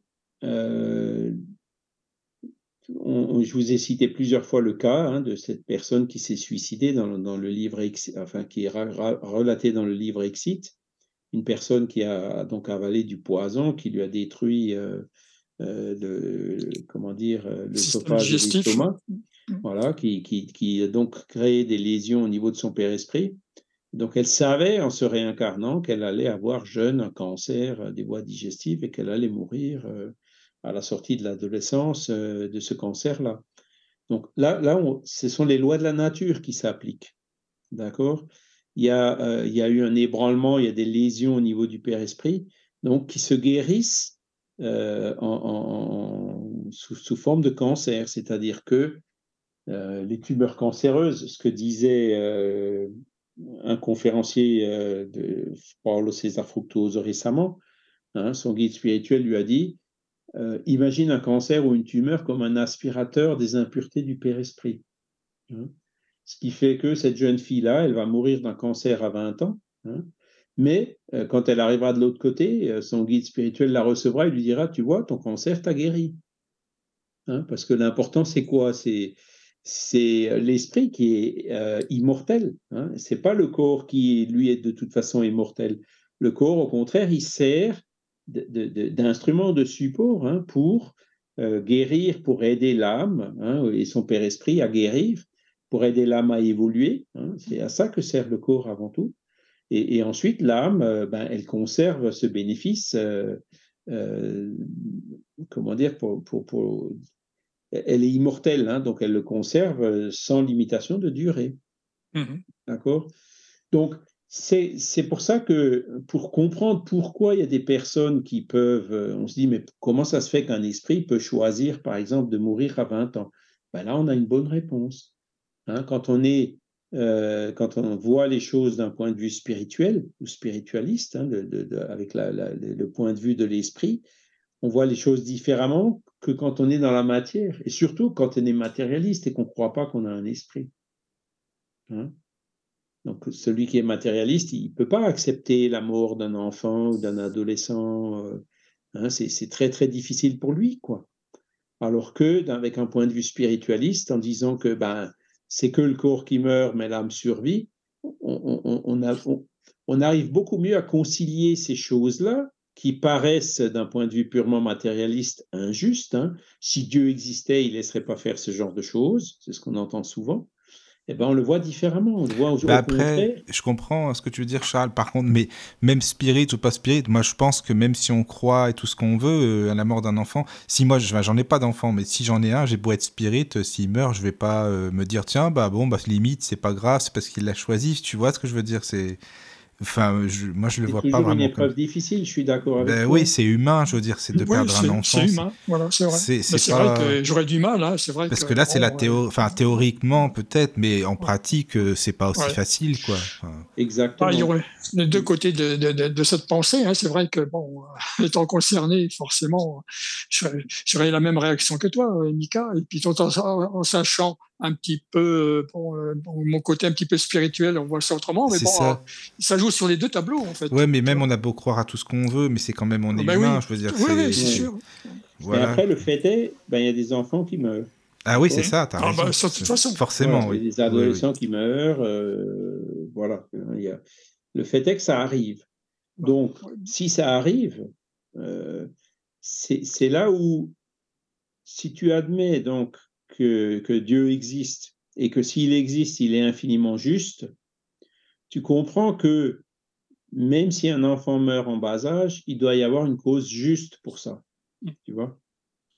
Parce que le problème, c'est justement l'inverse, quoi. C'est-à-dire quand il y a la révolte en disant, bah, c'était un peu. Moi, j'ai un, oncle hein, qui, était, qui a perdu deux enfants en bas âge et il voulait plus entendre parler de Dieu, des églises pendant toute sa vie. Hein. Donc, euh, pourquoi? Parce qu'il n'a pas eu, euh, comment dire, cette, euh, cette vision qui lui permet de comprendre pourquoi le sens de, ces, de, ces, euh, de, ces, de cette mort en bas âge. donc il le voyait, lui, comme une injustice. Hein. si Dieu existe, pourquoi Dieu me punit avec des choses comme ça Moi, je préfère pas croire en Dieu à, cette condition-là. Hein. Donc ça, c'est une réaction possible, mais c'est pas la meilleure, évidemment. C'est sûr. L'autre réaction, c'est de dire, bon, si l'enfant meurt en bas âge, euh, ben, c'est qu'il y a une cause juste, c'est que ça a pu l'aider. Euh, euh, c'était pour, comment dire, c'est difficile pour nous, c'est une épreuve pour les parents, c'est une épreuve pour, pour l'esprit de l'enfant lui-même. Mais si ça s'est passé comme ça, c'est qu'il doit y avoir une cause juste. Hein. pourquoi? Parce que si Dieu existe, il peut que être infiniment juste. D'accord? Et, et, en raisonnant comme ça, euh, ça t'aide quand même beaucoup mieux, euh, même si ça reste toujours difficile, à comprendre et puis à accepter ce départ, tu vois, ce départ prématuré. Enfin, je, vois ce que tu veux dire. Après, c'est vrai qu'il y a des médiums euh, qui pourraient. Euh, bah, Caro, par exemple, elle est médium, tu reçois des, certainement des gens qui ont perdu des enfants. Enfin, j'imagine, des mm. parents qui ont perdu des enfants. Ils, sont. Enfin, s'ils vont voir des médiums, c'est que forcément, ils s'en fichent pas et qu'ils y croient. Sinon, ils iraient pas logiquement. Mais je pense que ces gens, ils sont tristes quand même. Ils ont beau comprendre que. Enfin, je sais pas, Caro, comment ça se passe. Moi, je suis maman, donc. T'es maman, oui, je sais. Je suis maman avant d'être médium. Oui, non, ça, je sais. oui, ça commence par la même lettre, mais bon. Oui. Euh, ben, il faut être fortement détaché, quoi, pour. Euh, moi, je, enfin, voilà. C'est difficile. J'envisage pas euh, la vie sans mon fils, donc c'est pas. Je suis pas encore assez détaché à ce niveau-là, alors. Mmh euh, bah oui, moi je pense aussi à, mon fils, euh, c'est pareil. Bon, j'ai perdu un neveu, par contre, il avait 20 ans. Ben, tu vois, donc ma sœur, euh, je me souviens bien. Oh, c'est vrai que c'était difficile pour elle à, cette époque-là. Hein, donc, mmh. ben, maintenant, elle l'a rejoint, tu vois, il y a un an. Tu vois, ma grande sœur, ouais. Donc, voilà. Les lettres de Chico Xavier, hein, qui a donné un film qui s'appelle Les mères de Chico Xavier, illustre ça de façon admirable. Quoi, hein des parents qui sont révoltés, inconsolables, etc., qui un jour, euh, pour des raisons X ou Y, euh, sont allés voir Chico Xavier et, qui ont eu euh, la bonne surprise, sans avoir prévenu qu'ils y allaient, évidemment, d'être accueillis là-bas par Chico qui dit Tiens, ben, je cherche monsieur et madame un tel. et donc, qui, qui avait déjà la lettre de, de leur enfant défunt avant qu'ils arrivent sans qu'ils préviennent, alors qu'il y a des milliers de gens tous les jours qui étaient là-bas, hein, euh, ben, de révolter, ils ont complètement changé. Le film, il illustre ça de façon assez admirable. Ça montre à quel point euh, ce genre de, de, de, communication, de lettres, peut aider les personnes. Ben oui, oui ça peut aider parce que c'est vraiment. Là, tu sais que c'est la personne, dans ce sens-là. Avec le temps, bah, c'est comme ils vont, quoi. Et oui. Morissette, elle en a parlé, non, quand elle était venue, non, le travail euh, un petit peu. Personnes en deuil. Oui, des personnes en deuil. Mais elle parlait de. Oui, voilà, faudrait qu'on fasse une émission après, mais c'est vrai que c'est assez intéressant parce que je pense que ça prend du temps quand même, en fin de compte, même si elle, on. Elle le fait, voilà. Elle le fait. C'est oui. un travail qui est difficile, hein, parce que. Ah, oui, oui, oui, C'est vrai que c'est difficile. Xavier, il, il, a, il a commencé à faire ça après 30 ou 40 ans de médiumnité. Hein. Emmanuel ne lui a pas laissé faire ce genre de choses euh, au début. Ouais. Parce en tout cas, pour Morissette, euh, elle était. Morissette, c'est pareil. Hein, elle a ah oui, 20 ou 25 ans, 30 ans de médiumnité. et donc, euh, dans son groupe, ils le font au niveau du groupe, hein, elle ne le fait pas elle personnellement. Moi, j'ai ressenti une grande compétence, en tout cas, comme ça. Tu voilà, vois, et c'est sur inscription, il n'y a que 5 ou 6 personnes par séance. Euh, voilà, il y, a, alors que Chico, lui, c'était beaucoup plus ouvert. Il y avait parfois des dizaines, des centaines de personnes, quoi. Mais bon, euh, ça, c'est vraiment, je dirais, euh, quand on peut l'avoir, c'est bien. Mais quand, même quand on l'a pas, quand on comprend tous ces principes, hein, c'est comme moi quand j'ai perdu ma mère. Hein, c'est une maman, c'est une maman. C'est dur de perdre une maman, même quand on est spirit, convaincu, hein, comme moi. Mmh. Mmh. Et, c'est là où je me dis, mais comment font les personnes qui, qui pensent qu'elle est allée dans le néant, qu'elle reviendra plus jamais, que tout est fini définitivement, etc. Ça doit être beaucoup plus difficile, quoi. Hein. Donc euh, voilà.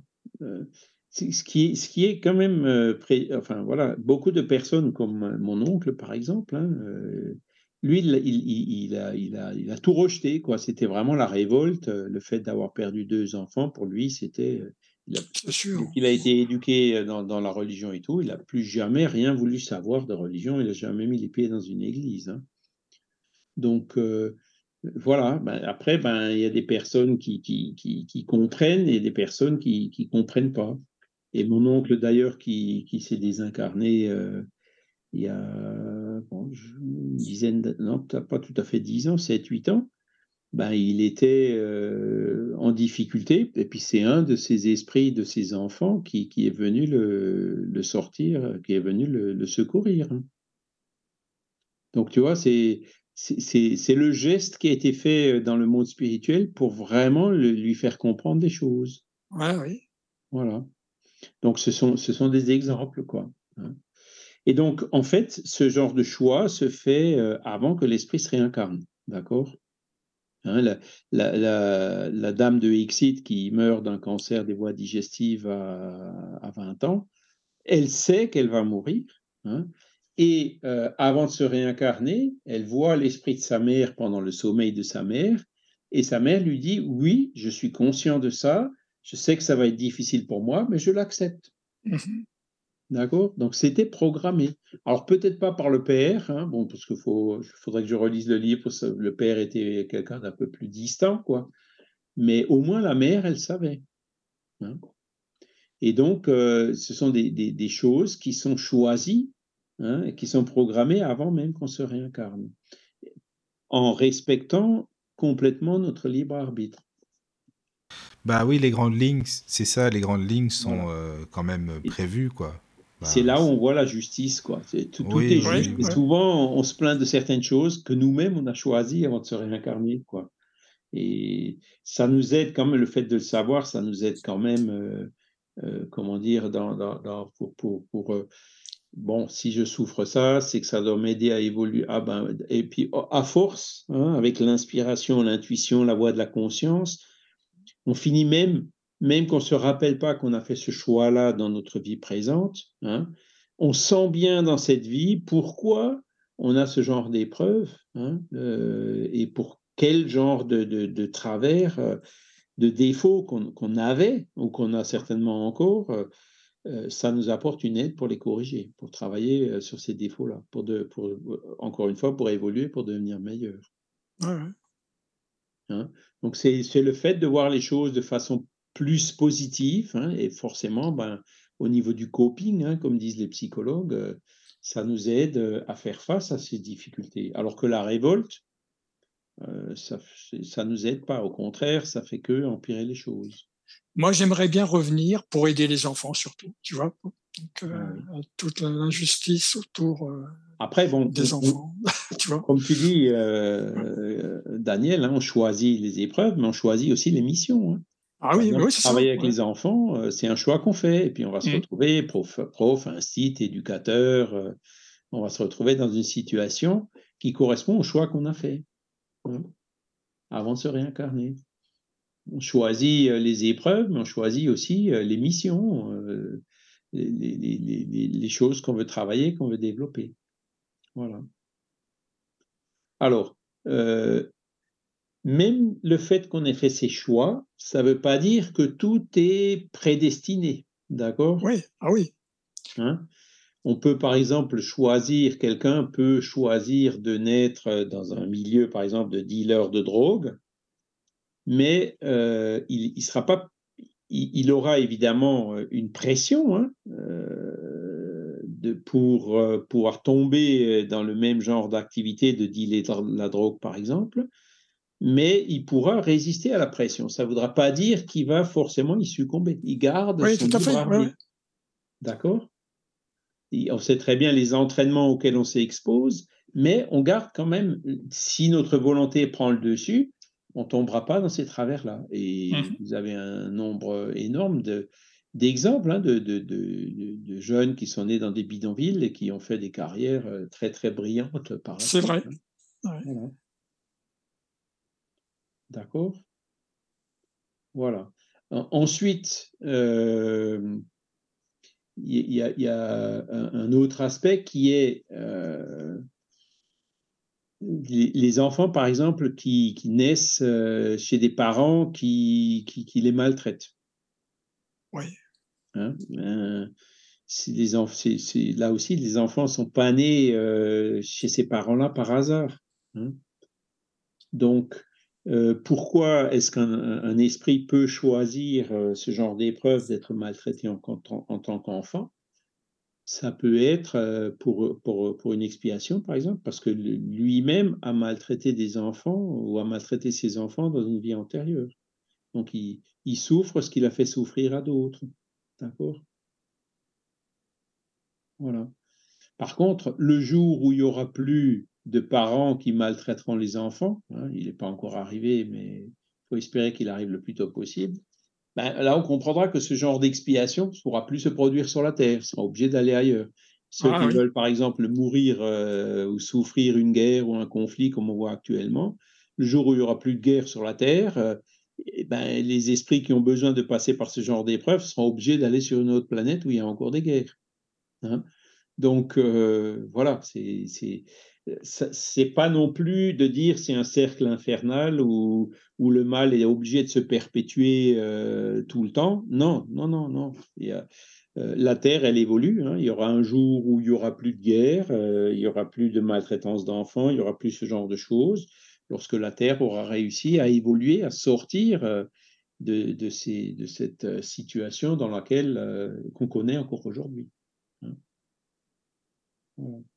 Et c'est comme ça qu'on dit, oui, mais bon, euh, c'est quoi qui détermine le fait que, par exemple, des esprits qui sont un peu inférieurs au niveau de la Terre euh, acceptent d'aller se réincarner sur une autre planète qui est euh, moins évoluée que la Terre?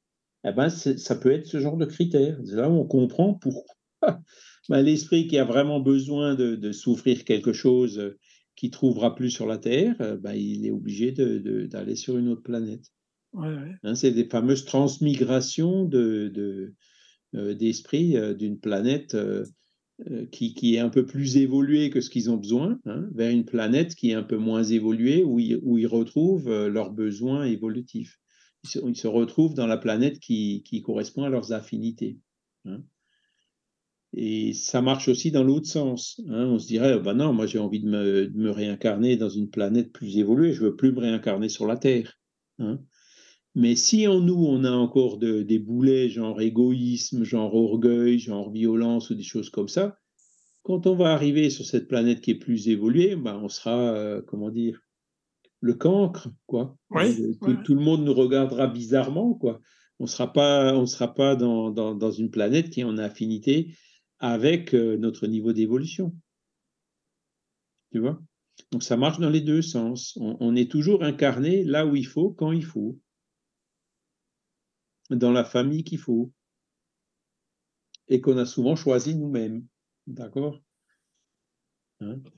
Euh, mais euh, les esprits qui, voilà, une fois qu'on, si on arrive vraiment à évoluer, hein, euh, si les esprits, par exemple, qui évoluent plus vite que la Terre, ben, à un moment donné, ben, ils ont effectivement plus grand-chose à apprendre sur la Terre. Eux, ben, ils pourront aller sur une planète plus évoluée que la Terre hein, pour continuer leur évolution, passer aux étapes suivantes. Tout comme ben, on passe à la classe supérieure, hein, à l'école. D'accord? Et, en raisonnant euh, comme ça, ben, c'est là où on retrouve, on arrive à concilier euh, toutes ces, ces, injustices apparentes hein, euh, qu'on peut constater sur la Terre, on arrive à les concilier quand même avec un Dieu qui est infiniment juste et infiniment bon et qui donne la meilleure opportunité à chaque esprit les meilleures conditions pour qu'il puisse évoluer, pour qu'il puisse devenir meilleur. Hein, c'est de, de, quelque chose qu'on voit négativement avec des œillères, euh, ben, quand on a la vue plus large, on comprend mieux, on comprend même, on arrive à concilier tout ça avec une justice qui est infinie. D'accord? Donc voilà sur quels euh, critères, euh, alors j'ai un peu résumé hein, évidemment. Oui, bien sûr. on choisit. Alors l'esprit ne fait pas son choix immédiatement après la mort, hein, et voilà, je, renvoie encore une fois sur le, le, le, film Non Solar, hein, où, on voit d'ailleurs des esprits, des cas d'esprits qui se réincarnent, et, euh, on le voit dans, un peu dans nos solars, mais on le voit surtout plus dans un autre livre qui vient euh, un peu après, c'est ces deux premiers que j'ai cités, qui s'appelle Missionnaire de la lumière. Là, par contre, c'est plus orienté euh, vers des esprits qui se réincarnent et, on voit plein d'exemples, plein de situations comme celle que j'ai citée euh, de cette fille qui s'est suicidée. Hein. Donc, euh, des esprits qui font des choix parfois un peu courageux, parfois un peu osés, hein. euh, mais on comprend très bien les raisons qui les poussent à faire ce genre de choix. Hein. Et donc, ce genre de choix, il est fait une fois que l'esprit, ben, il s'est retrouvé dans le monde spirituel, il a eu le temps de réfléchir, il a des guides spirituels qui l'aident et qui le conseillent, Hein, il trouve des parents qui veuillent bien l'accueillir, etc. C'est tout un programme qui se fait. Et bien sûr, ben, il, y a des, esprits qui sont là pour, euh, euh, pour nous aider à faire ces choix. Hein. Alors, ce qui peut arriver aussi, c'est que euh, il y a des esprits qui, qui choisissent des épreuves qui sont très difficiles dans le but d'évoluer plus vite. En gros, ils mettent la barre un peu haut. Un peu haute, ah, oui. Et là, le guide spirituel leur dit, mais où, attention, tu es sûr que tu vas vraiment euh, arriver à supporter tout ça? Si, si, je veux, je veux, je veux. Bon, euh, le libre arbitre euh, de chacun est respecté, mais quand la barre est vraiment trop haute dans la vie, c'est ça qui fait que des fois, il y en a qui craquent et qui se suicident ou qui... ça fait l'effet inverse, quoi. C'est-à-dire, au lieu de, vouloir en faire trop d'un coup, eh ben, ils rajoutent encore des difficultés. Hein, qu'il va falloir euh, des difficultés supplémentaires qu'il va falloir euh, euh, rattraper. Donc ça, c'est dans un sens, ça marche aussi dans l'autre sens. Hein. Il y en a qui disent Ah ben non, oula, attends, moi je ne vais pas avoir des épreuves trop difficiles, je vais prendre un truc léger, le machin tout doucement, etc. Hein. mais pareil, quand ils choisissent des épreuves comme ça qui sont moins pénibles, ben, ils se rendent compte qu'ils vont avancer moins vite. Hein, et que ce n'est pas dans leur intérêt non plus de, mettre la barre trop bas, de faire des, des, choix qui sont trop faciles, quoi, parce que ça ne leur permettra pas d'avancer aussi vite que quand ils font des choix d'épreuves qui sont euh, à leur niveau et qui peuvent euh, euh, supporter et, en profiter pour avancer plus vite. D'accord? Donc, hein, c'est. voilà, donc, donc selon le point de vue qu'on peut avoir dans le monde spirituel, pourquoi ben, on choisit certaines difficultés dans notre vie? Et tout ça, c'est fait dans le respect de notre liberté, de notre libre arbitre, et avec, euh, comment dire, des, des, des, des lois naturelles qui, qui, qui gouvernent tout ça et qui sont infiniment justes. Ah, c'est vrai que c'est pour les, comme tu le dis, hein, tu as des gens, mais ça me fait toujours penser à l'école, excuse-moi parce que j'étais pas à côté de mon micro, à l'école, tu sais, euh, quand tu redoubles la classe, on te donne forcément des exercices un petit peu plus compliqués, même si c'est la même classe, alors bon, forcément que c'est ça aussi euh, par rapport aux épreuves. Euh, voilà, dans la mesure où, où l'instit, il peut quand même vous faire un traitement un peu différencié, oui, quoi, parce que c'est pas toujours le cas. Hein. C'est ça, c'est ça. Oui, ouais, exactement. Pas toujours le cas. Mmh. Après, bon, ce que tu dis aussi, Michael, c'est vrai, c'est que euh, si tu as mis la barre à un certain niveau et qu'en fait, euh, tu arrives assez rapidement à passer cette barre, euh, eh ben, tu peux, entre guillemets, renégocier dans une certaine mesure hein, le programme de vie et, remonter un peu la barre. Oui, voilà. Ou la mmh. redescendre. Ou la redescendre, oui. Mmh. Hein, il y a, Divaldo, notamment, il en parle. Hein. Lui, par exemple, il dit qu'il aurait déjà dû se désincarner mais qu'il a demandé un sursis. Et donc, hop, il lui a ah. remis un peu de ah, vital, et puis il est reparti pour 10 ans ou 15 ans. Mais euh, pour aider les gens, tu veux dire un sursis Pourquoi? Oui, pour continuer à faire des conférences. Oui, d'accord. Pour des missions bien particulières, par exemple. Oui, oui. Il travaille dans, dans la Mansan du Camino, hein, où il reçoit quand même tous les jours 3000 personnes. Euh, C'est énorme. Enfants, des femmes enceintes au milieu d'un bidonville à Salvador. Ah oui, oui fait des choses quand même assez. Je sais pas comment il fait. Moi, je te dis franchement, à cet âge-là, c'est vrai, hein, faut y aller quand même. Hein, c'est. Ah bon, il y a des hein. équipes autour de lui, mais si tu veux, lui, c'est un peu le leader naturel de ces oui, choses. Oui, oui, forcément. c'est ça. Hein, et c'est mm. là où, euh, c'est comment dire, euh, la succession. Voilà, il a peut-être un peu, voilà, peut-être pas prêt, et puis il se dit non, mais je vais encore rester un peu. Enfin bon, voilà. Oui, d'accord. Donc on peut, dans, un, dans, un, dans une certaine mesure, euh, renégocier avec les guides spirituels. Il n'y a rien qui est vraiment gravé dans le marbre. Hein. Le, si, par exemple on subit une épreuve hein, pour nous corriger d'un défaut, quand, l'expiation ne dure que le temps qu'on se corrige de ce défaut. Le jour où on s'est corrigé de ce défaut, l'expiation n'a plus lieu d'être et elle, elle, arrête automatiquement. Elle s'arrête d'elle-même.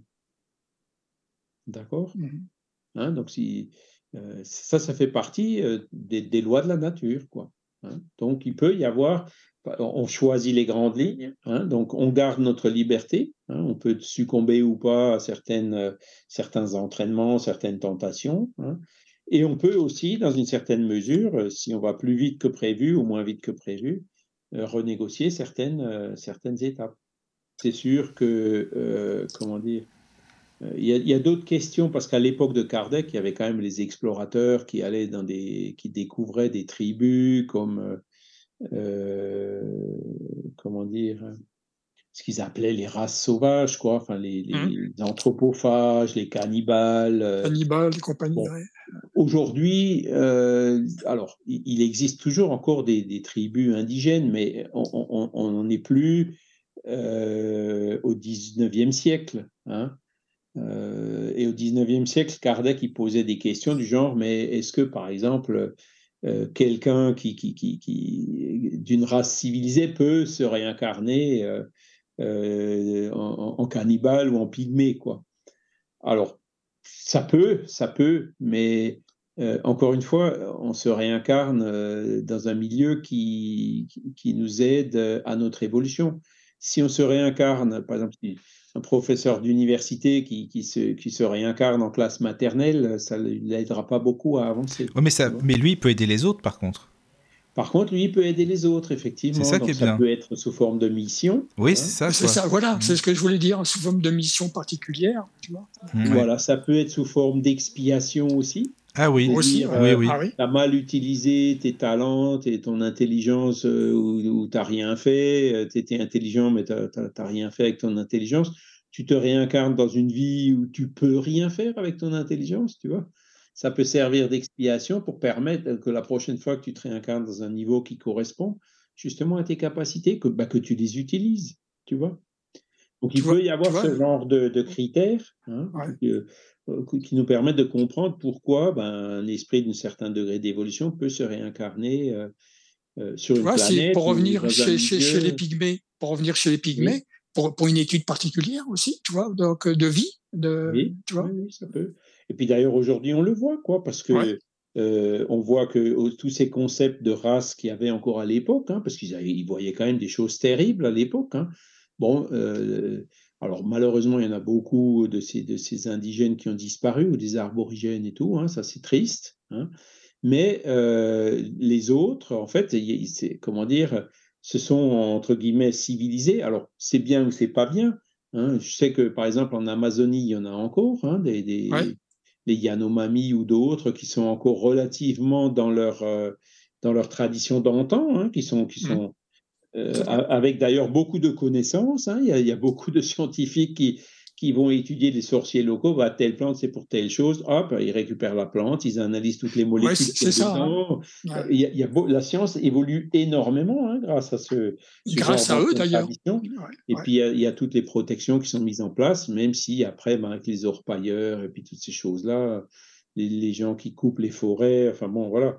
C'est et, finalement, ben, y a, la, mixité se fait, quoi. Hein Elle se fait. Alors, c'est une bonne chose ou pas je, Dans certains cas, on peut dire que oui. Dans d'autres cas, on peut plutôt dire que non. Hein, ça dépend comment cette mixité se fait. Comment on analyse la chose, hein, c'est toujours pareil. Voilà. Ces questions-là ne sont plus aussi euh, aiguës que ce qu'elles pouvaient être au XIXe siècle. Hein. Et aujourd'hui, ben, qu'on soit noir, blanc ou jaune, ben, il y a des esprits sublimes partout la race n'est absolument pas un critère euh, par rapport à l'évolution de l'esprit. Hein. Donc, euh, Kardec déjà disait très fort, euh, comment dire, que c'est les mêmes esprits qui se réincarnent dans toutes les ethnies. Donc, le spiritisme, c'était un des plus grands contributeurs à l'abolition du racisme, de l'esclavage. Ah oui, oui, c'est vrai. Bah, c'est normal. encore à l'époque. Hein. Heureusement. encore légal. Hein. Mais encore, oui, oui, non, mais c'est vrai. C'est vrai que euh, Kardec, il en parlait de tout ça, je me souviens. Mm. Il, a parfois des tournures qui peuvent, qui sonnent mal aujourd'hui, hein, qui, qui, peuvent paraître racistes dans la manière dont il écrivait les choses.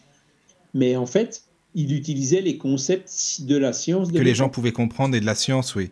La science était raciste à l'époque. La science, à l'époque de Kardec, admettait qu'il y avait des races supérieures et des races inférieures. Et malgré ça, Hein.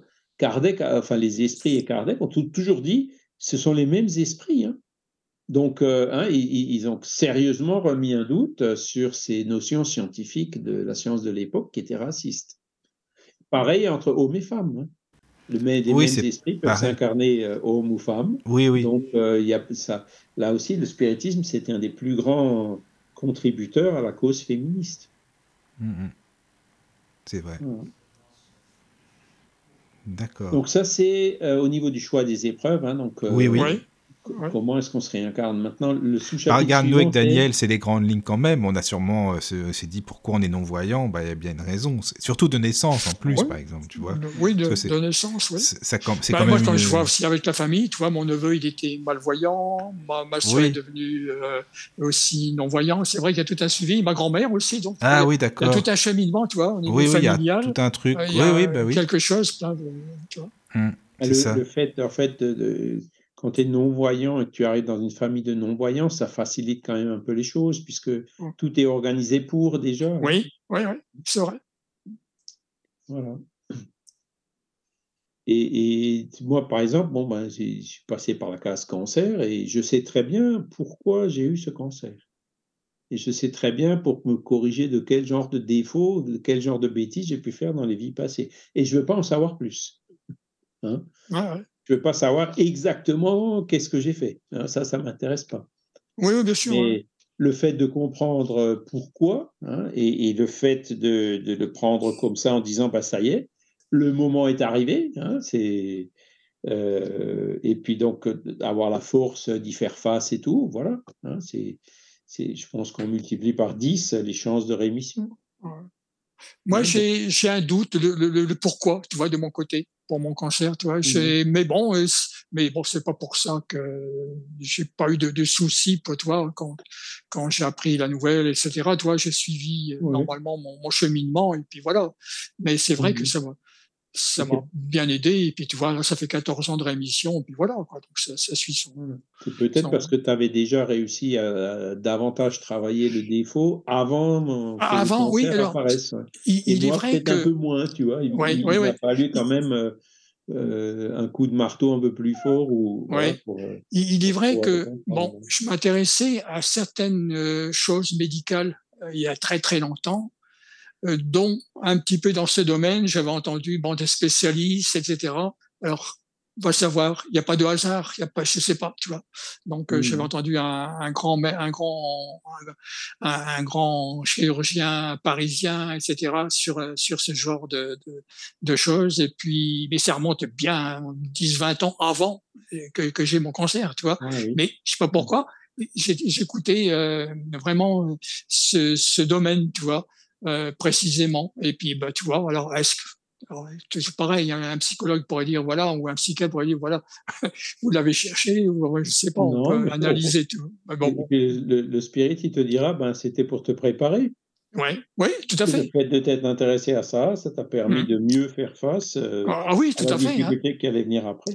Moi, c'est ce que j'ai ressenti euh, devant le mon, mon chirurgien. Tu, tu, vois, ouais, tu vois. Donc, euh, c'est pareil. D'ailleurs, je lui ai dit une fois, bah, je, je sais j'ai su ce qui m'attendait. Tu vois, je, je lis un mmh petit peu dans ce sens-là. Tu vois. Donc, euh, voilà. Donc, euh. Ouais, et, et, ben moi, c'est pareil. Et je, mmh. je, quand il me regardait comme ça, dans, je savais ce qu'il allait me dire. Mmh. Avant d'aller, euh, de, quand j'étais en train d'aller à son cabinet, avant même que j'étais face à lui, je savais ce qu'il allait me dire. Hein, c'est mon guide qui m'a dit, bah ça y est, voilà, c'était programmé, puis là, maintenant, le moment est là. Hein. Mmh voilà. Et, et donc, euh, tu, tu, tu, vois, au lieu de t'effondrer ou d'avoir ah peur. oui, non, pas du tout. Hein, non, non c'est, mmh. tu prends les choses. Hein, et, moi, ça m'a énormément facilité. Euh, le, Ah oui, moi, jusqu'à la, tu vois, jusqu'à la salle DOP, où euh, je hein. discutais avec l'assistante la, de, de, de l'anesthésiste.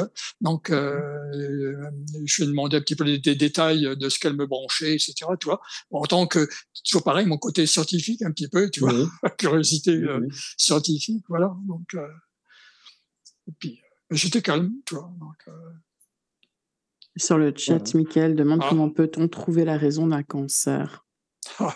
bah, ou d'une maladie. Alors, euh, bon, déjà, il y a la science qui, qui a pas mal euh, évolué sur l'étiologie de certains cancers. Hein. Cancer de l'amiante, cancer du fumeur, cancer du, du, euh, du foie, sur l'alcool ou ce genre de choses. Hein. Donc, il, y a des, il y a certains cancers, la raison, elle est dans, dans, dans la vie actuelle. Hein.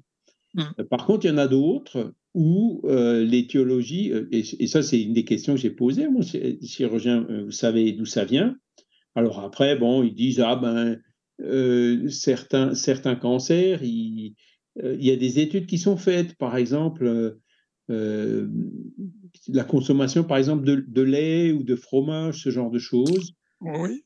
ce qu'il faut, ce qu'il faut savoir, c'est que l'être humain, en fait, c'est le seul mammifère qui consomme du lait adulte. Hein. Oui, c'est vrai. Les animaux consomment du lait quand ils sont jeunes. Hein, mais plus quand ils sont adultes. Et donc, ben, c'est, il peut y avoir un certain nombre de choses comme ça que, qu'on ne sait pas encore bien. Quoi. Mais euh, hein. bon, après, euh, quand on ne sait pas, souvent la cause, elle est effectivement dans une vie passée euh, ou, d'origine spirituelle.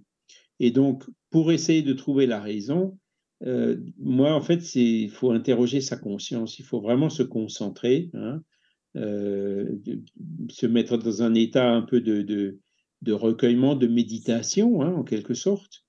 Et puis appeler son guide en lui disant euh, Est-ce que tu peux m'aider à comprendre hein Éventuellement faire ça avant de s'endormir le soir. Et puis d'un coup, ben, petit à petit, les choses apparaissent comme ça dans la conscience. Et tout le monde a cette petite voix de la conscience, euh, des moments d'intuition. Il faut se mettre dans des, dans une situation favorable pour recevoir cette intuition. Moi, je pense que c'est la méthode euh, la plus efficace, d'accord Qu'on aille chercher, comme Léon Denis, il, le décrit aussi, hein, aller chercher dans le connais-toi toi-même, aller chercher en mmh. nous-mêmes euh, les explications euh, de ce genre de choses en faisant appel aux amis spirituels et notamment le guide spirituel. D'accord? Enfin, moi, en tout cas, c'est venu comme ça, hein, clairement. Après, bon, euh, quand on a, comment dire, un groupe spirit avec des médiums, on peut aussi poser la question dans une réunion médiumnique. Mais je pense que c'est moins, ce sera plus difficile de l'obtenir comme ça que euh, par l'intermédiaire euh, de, en faisant cette introspection dont je parlais tout à l'heure. Ah c'est par exemple le docteur Fructuoso, là je vous avais dit le, la tumeur c'est un aspirateur des impuretés du père-esprit. Donc en fait il, était médecin forcément. Donc il, avait un enfant en bas âge qui était vraiment dans une situation abominable, enfin avec un cancer très grave, tout petit, encore plein dans l'innocence de l'enfance et tout. Et donc, il avait du mal à comprendre de pourquoi de ces choses-là. Et c'est pour ça qu'il a demandé à, un des esprits là, qui, travaillait dans le groupe, est-ce que tu peux m'expliquer euh, cette situation horrible que passe cet enfant? Et c'est là où il a répondu ça voit la tumeur comme un aspirateur d'une impureté du père-esprit. Du genre, ben, cet enfant avait besoin de ces maladies-là, de ce cancer, pour guérir son âme, pour guérir son corps spirituel. Hein, et, là, ben, ça l'a aidé déjà à avoir plus de ne pas se mettre à pleurer quand on est devant des situations comme ça, hein, de garder son sang-froid pour pouvoir l'aider euh, au mieux quand tu parles des cancers de, chez les enfants, ça, ça m'a toujours aussi un petit peu travaillé parce que je connaissais une amie infirmière là, donc à, Lausanne, à, l'hôpital des, enfants malades à Lausanne, c'est pareil, c'était son quotidien. Donc, euh, elle, soignait des enfants jusqu'à l'âge de, de, 10 ans qui avaient des cancers, ou le CMI et compagnie. Quoi. Donc, euh, c'est vrai que c'est dur quand même. Hein, ah oui, ah oui. Et, et, donc, euh, Là, je pense que, bon, euh, euh, la meilleure. Alors, évidemment, pour un enfant, bon. Euh, mais même pour un enfant, on peut aussi demander à notre guide spirituel, au guide spirituel de l'enfant, quand on est parent de l'enfant. on est impliqué quand même dans la chose. Donc, c'est là où on peut aller, comme ce médecin qui était impliqué avec cet enfant-là, on recevra aussi des signes de la part de nos guides qui nous permettront de mieux comprendre, hein, de, comprendre le pourquoi de la chose. Mais euh, même si on ne comprend pas, hein, euh, on peut toujours, par rapport à, la philosophie spirit, se dire euh, il, y a forcément une cause et cette cause, elle est forcément juste. Tu vois? Pour ne pas tomber justement dans cette révolte, pourquoi moi? Tu vois, c'est injuste. Euh, j'accepte pas que ça m'arrive à moi. Euh, là, on tombe dans la révolte et ça, aide pas pour faire face à la maladie, clairement. Hein. Si Dieu existe, il est infiniment juste. Donc, la philosophie spirit nous dit que tout est fait à une cause. Et donc, si, cet enfant a un cancer euh, à cet âge-là, il y a forcément une cause qui est juste. Et puis, c'est quelque chose qui va aider l'esprit de cet enfant à évoluer. Il y avait un autre cas aussi où euh, des fois, quand on voyait à la télé, euh, il y a des fois des émissions, euh, donc, en l'occurrence, c'était au Soudan ou quelque part, enfin vraiment dans un de ces pays là où il y a de la misère, donc où il y avait une petite fille, je ne sais pas, elle avait peut-être 6 ans, qui aidait son petit frère qui avait 2-3 ans, et on voyait un gamin qui était vraiment vautré dans le sable, maigre comme un clou, plein de poussière, enfin c'était vraiment une situation abominable. Et donc là, ben, quand on voit des choses comme ça, on en pleure. Quoi, hein.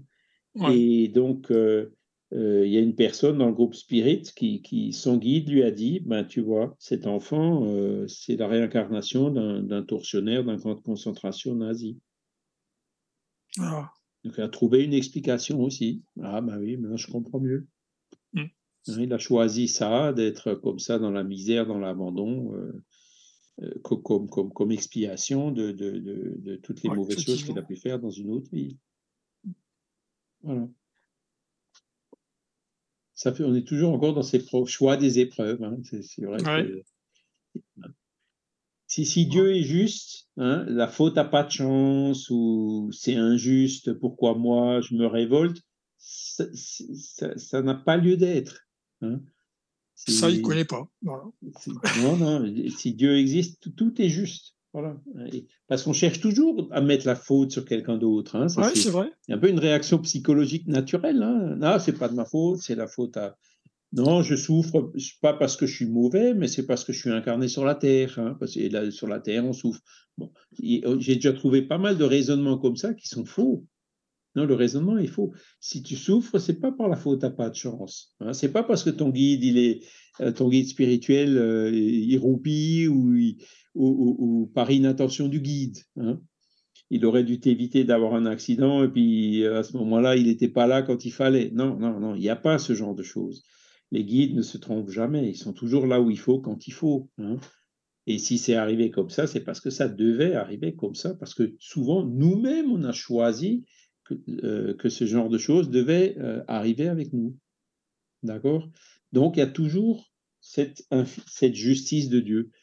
Hein, parce qu'on voit tellement de choses affreuses et injustes dans le monde que c'est hein, la Deuxième Guerre mondiale, hein, il y avait, euh, comment ça s'appelait déjà, le spiritualisme rationnel, l'humanisme. Hein? Euh, et après, après la Première Guerre mondiale, il y a les Sartres et tout qui sont venus en disant ben non, l'homme est fondamentalement mauvais. Euh, toutes ces philosophies négatives qui sont venues parce qu'ils n'arrivaient pas à concilier les horreurs de, des guerres, hein, des deux guerres mondiales qui venaient de passer, avec un Dieu qui, soi-disant, s'il existe, est infiniment juste. D'accord? Et, et, ces philosophies négatives, bon, alors, on fait énormément de mal. Hein. Il y en a d'ailleurs encore aujourd'hui, euh, une cause du matérialisme qui est essentiellement là. Quoi. Mais c'est c'est pas ça. Hein. Dieu existe et il est infiniment juste. Et s'il y a quelque chose qui arrive comme ça, des gens qui meurent dans un camp de concentration nazi, c'est pas euh, de, de l'injustice, c'est pas la faute à pas de chance. Il y a forcément une raison profonde derrière ça qui aide tous ces esprits-là dans leur évolution. Hein, je ne sais pas si je me fais comprendre. Mais... Oui, Pour moi, c'est bon. Je pense que pour, tout le monde. Hein, oui, oui. Pas de souci. Les amis sur le chat, si vous avez des questions. sur le chat, voilà. sur, le, sur le chat, Nicolas demande comment on peut envoyer des messages à Charles. Ah, ça c'est bien ça. Charles, alors là, oui. Je ne sais pas si tu peux sur le chat lui envoyer un message direct. Oui. Envoie-lui mon mail. Hein, D'accord. Bah voilà, bah, J'attendais la permission. C'est normal. Bah, c'est bien ça, Nico. Bah, c'est super. C'est bien. Bien sûr. Voilà. Voilà. Donc, euh, oui, oui, Charles, c'est bon. Si arrive un problème, faudrait-il se dire que c'est justice? Oui. Hein, la, question, la dernière question de Michael. C'est tout à fait ça. Alors, relation dans d'autres. On parlait tout à l'heure des groupes spirites avec les chefs. Comment ça se passe dans le monde spirituel? Est-ce qu'il y a des chefs? Ah. Et si oui, euh, quel est le critère pour que quelqu'un soit chef? Quelqu'un, un esprit ait de l'autorité sur un autre esprit Eh bien oui, il y a, il y a une hiérarchie. Hein. Et cette hiérarchie, elle est tout à fait naturelle. D'accord? Euh, Plus l'esprit est élevé, plus il a de force, de pouvoir, d'autorité sur les autres esprits qui sont moins élevés. D'accord? Donc la hiérarchie dans le monde spirituel se fait sur le niveau de euh, d'évolution, hein, sur la supériorité. Alors on parle bien sûr d'évolution intellectuelle et morale. Hein. Mmh. Donc le chef, l'esprit élevé, il est, il est bon, d'accord? Donc dans le monde des esprits, euh, les chefs sont forcément bons, d'accord? C'est un peu comme le leadership naturel de Jésus dont on parlait tout à l'heure voilà un exemple hein, de, ce genre de, hiérarchie qui existe dans le monde spirituel. Donc, les esprits supérieurs, euh, ils, ont tout pouvoir euh, sur euh, les esprits qui leur sont inférieurs. D'accord? C'est un ascendant moral irrésistible. D'accord? Mais comme ils sont bons, hein, tout ce qu'ils font, ce sera toujours pour le bien. D'accord? Et tout ce qu'ils font, ça respectera toujours le libre arbitre euh, des, esprits qui leur sont inférieurs. Hein. Parce que le respect du libre arbitre, ça fait aussi partie de, de, la bonté. Hein. C'est la bonté, c'est l'harmonie avec les lois de la nature, et le libre arbitre, c'est une loi de la nature. D'accord? Oui.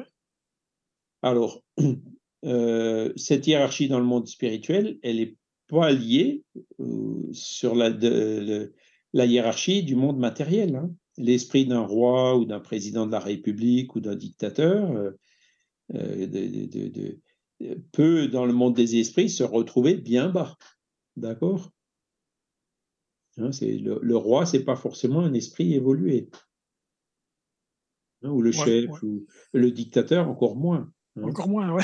Ces esprits-là, quand ils, quand, ils, quand ils iront de l'autre côté, euh, ils étaient intelligents et tout. Euh, alors là, la conscience, par contre, elle pèse. Mais peut-être qu'ils vont se dire juste avant, ben, c'est moi qui vais commander là-bas aussi, comme ça, au moins, euh, c'est moi qui ferai, qui ferai, la loi, quoi. Ouais, ben non. Non, ben non. les, les petits seront élevés et les grands seront rabaissés. Hein. C'est ce, que, ce que Jésus nous avait déjà dit. Ben, C'est hmm. ça, en fait. Voilà, c'est ça. Ouais. Voilà.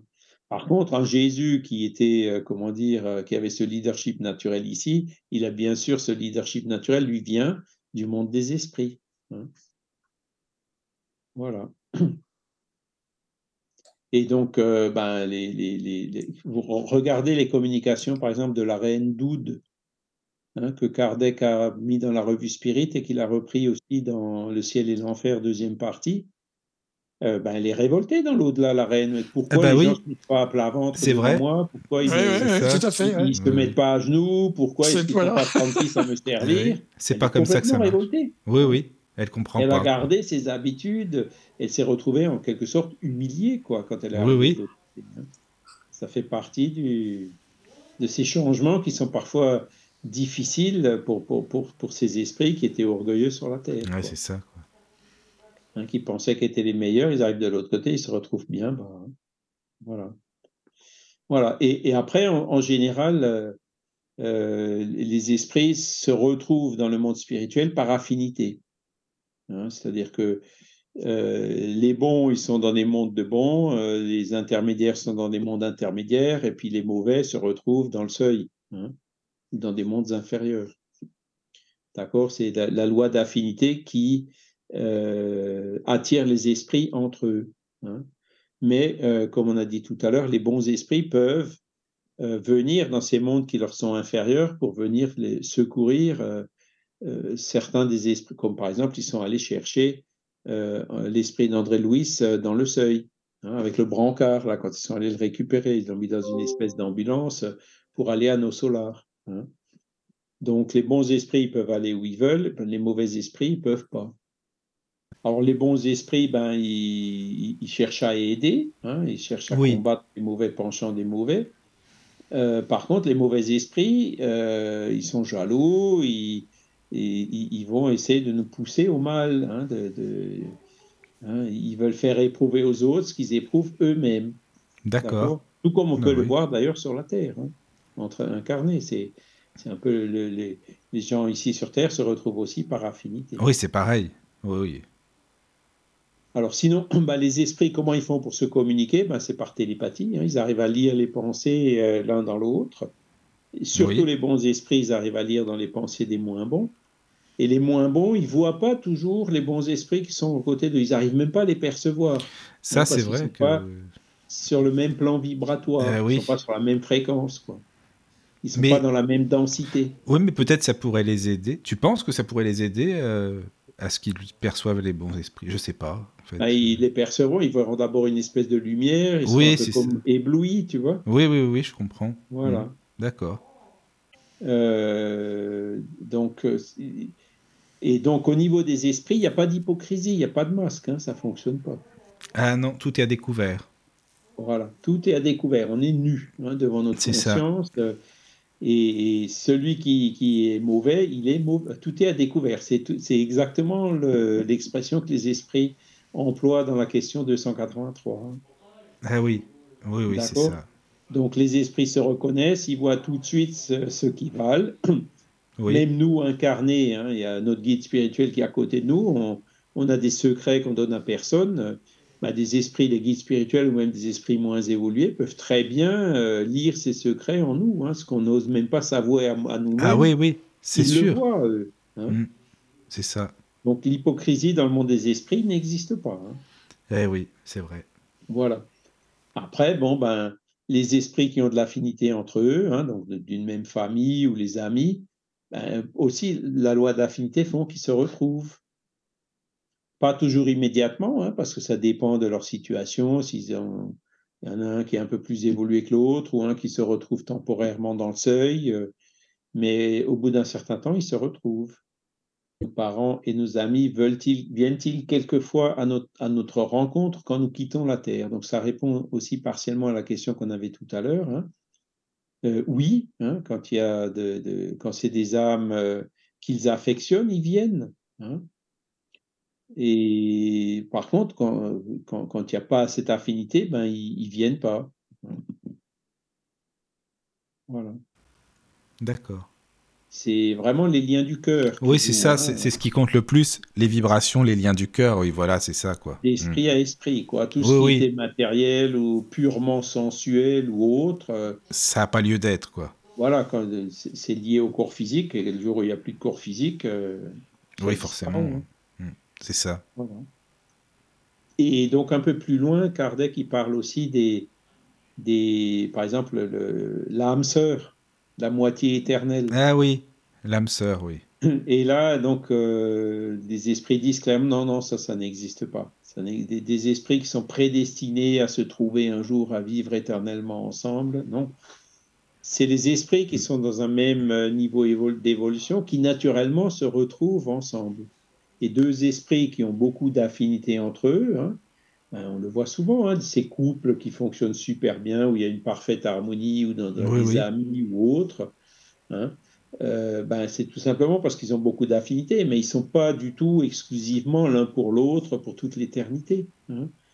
C'est ce qu'on disait, les esprits gardent leur individualité, même si au plus ils évoluent, plus euh, l'individualité, je dirais, même s'ils la gardent encore, elle se confond dans leur supériorité, puisqu'ils quand ils seront supérieurs, ils penseront tous, euh, euh, ils comprendront tous les lois de la nature, ils, diront, ils donneront tous les mêmes conseils. Oui, c'est ça.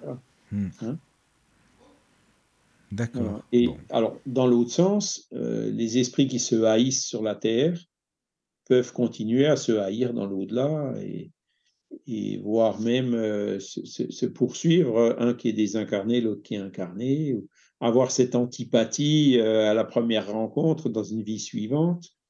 Hein. Euh, par contre, euh, s'il y a un pardon qui se fait, ou s'il se rend compte que la haine était stupide, hein, ben souvent la haine s'estompe. Quand c'était des rivalités qui étaient purement matérielles, ben, quand il n'y a plus la matière, elle n'a plus lieu d'être. Ah ben voilà Daniel qui revient. Oui, oui, désolé. Je le remettais en ligne parce qu'il arrive. Voilà, c'est bon. Donc, dans, le monde spirituel, en fait, euh, c'est la loi d'affinité qui joue. Hein. Qui se ressemble, s'assemble. Donc, euh, ça, c'est la hiérarchie. J'aime bien cette, la hiérarchie, le fait de hein, qu'il n'y a plus d'hypocrisie. Alors là, il y a beaucoup de gens, ça leur, ça leur c'est oups. Ils se disent merde, comment je vais faire hein? Ben, il faut essayer de travailler le, plus possible dès maintenant pour, euh, pour se débarrasser de l'hypocrisie, pour n'avoir rien à cacher. Quoi. Hein. Parce que de toute façon, quand on arrivera de, l'autre côté, on ne pourra plus rien cacher. Donc si dès cette vie, on n'a rien à cacher, entre guillemets, hein, si on est toujours franc et ouvert et transparent, eh ben, quelque part, on, se prépare à cette situation qui viendra de tôt ou tard. Oui, oui. Bah ben, on s'y prépare, euh, disons, euh, oui, après, ça devient naturel, quoi. Voilà, et, ça nous aide, parce que l'hypocrisie, bon, c'est quand même, euh, bon, voilà, hein, les manipulateurs divers et variés, etc., c'est pas... ça. Hmm. Hein, c'est pas un signe d'évolution, hein, donc si on arrive à se défaire de ce genre de choses, et Dieu sait que c'est difficile. Ah oui, ça, sûrement. Hmm. Alors, il y a une question sur le.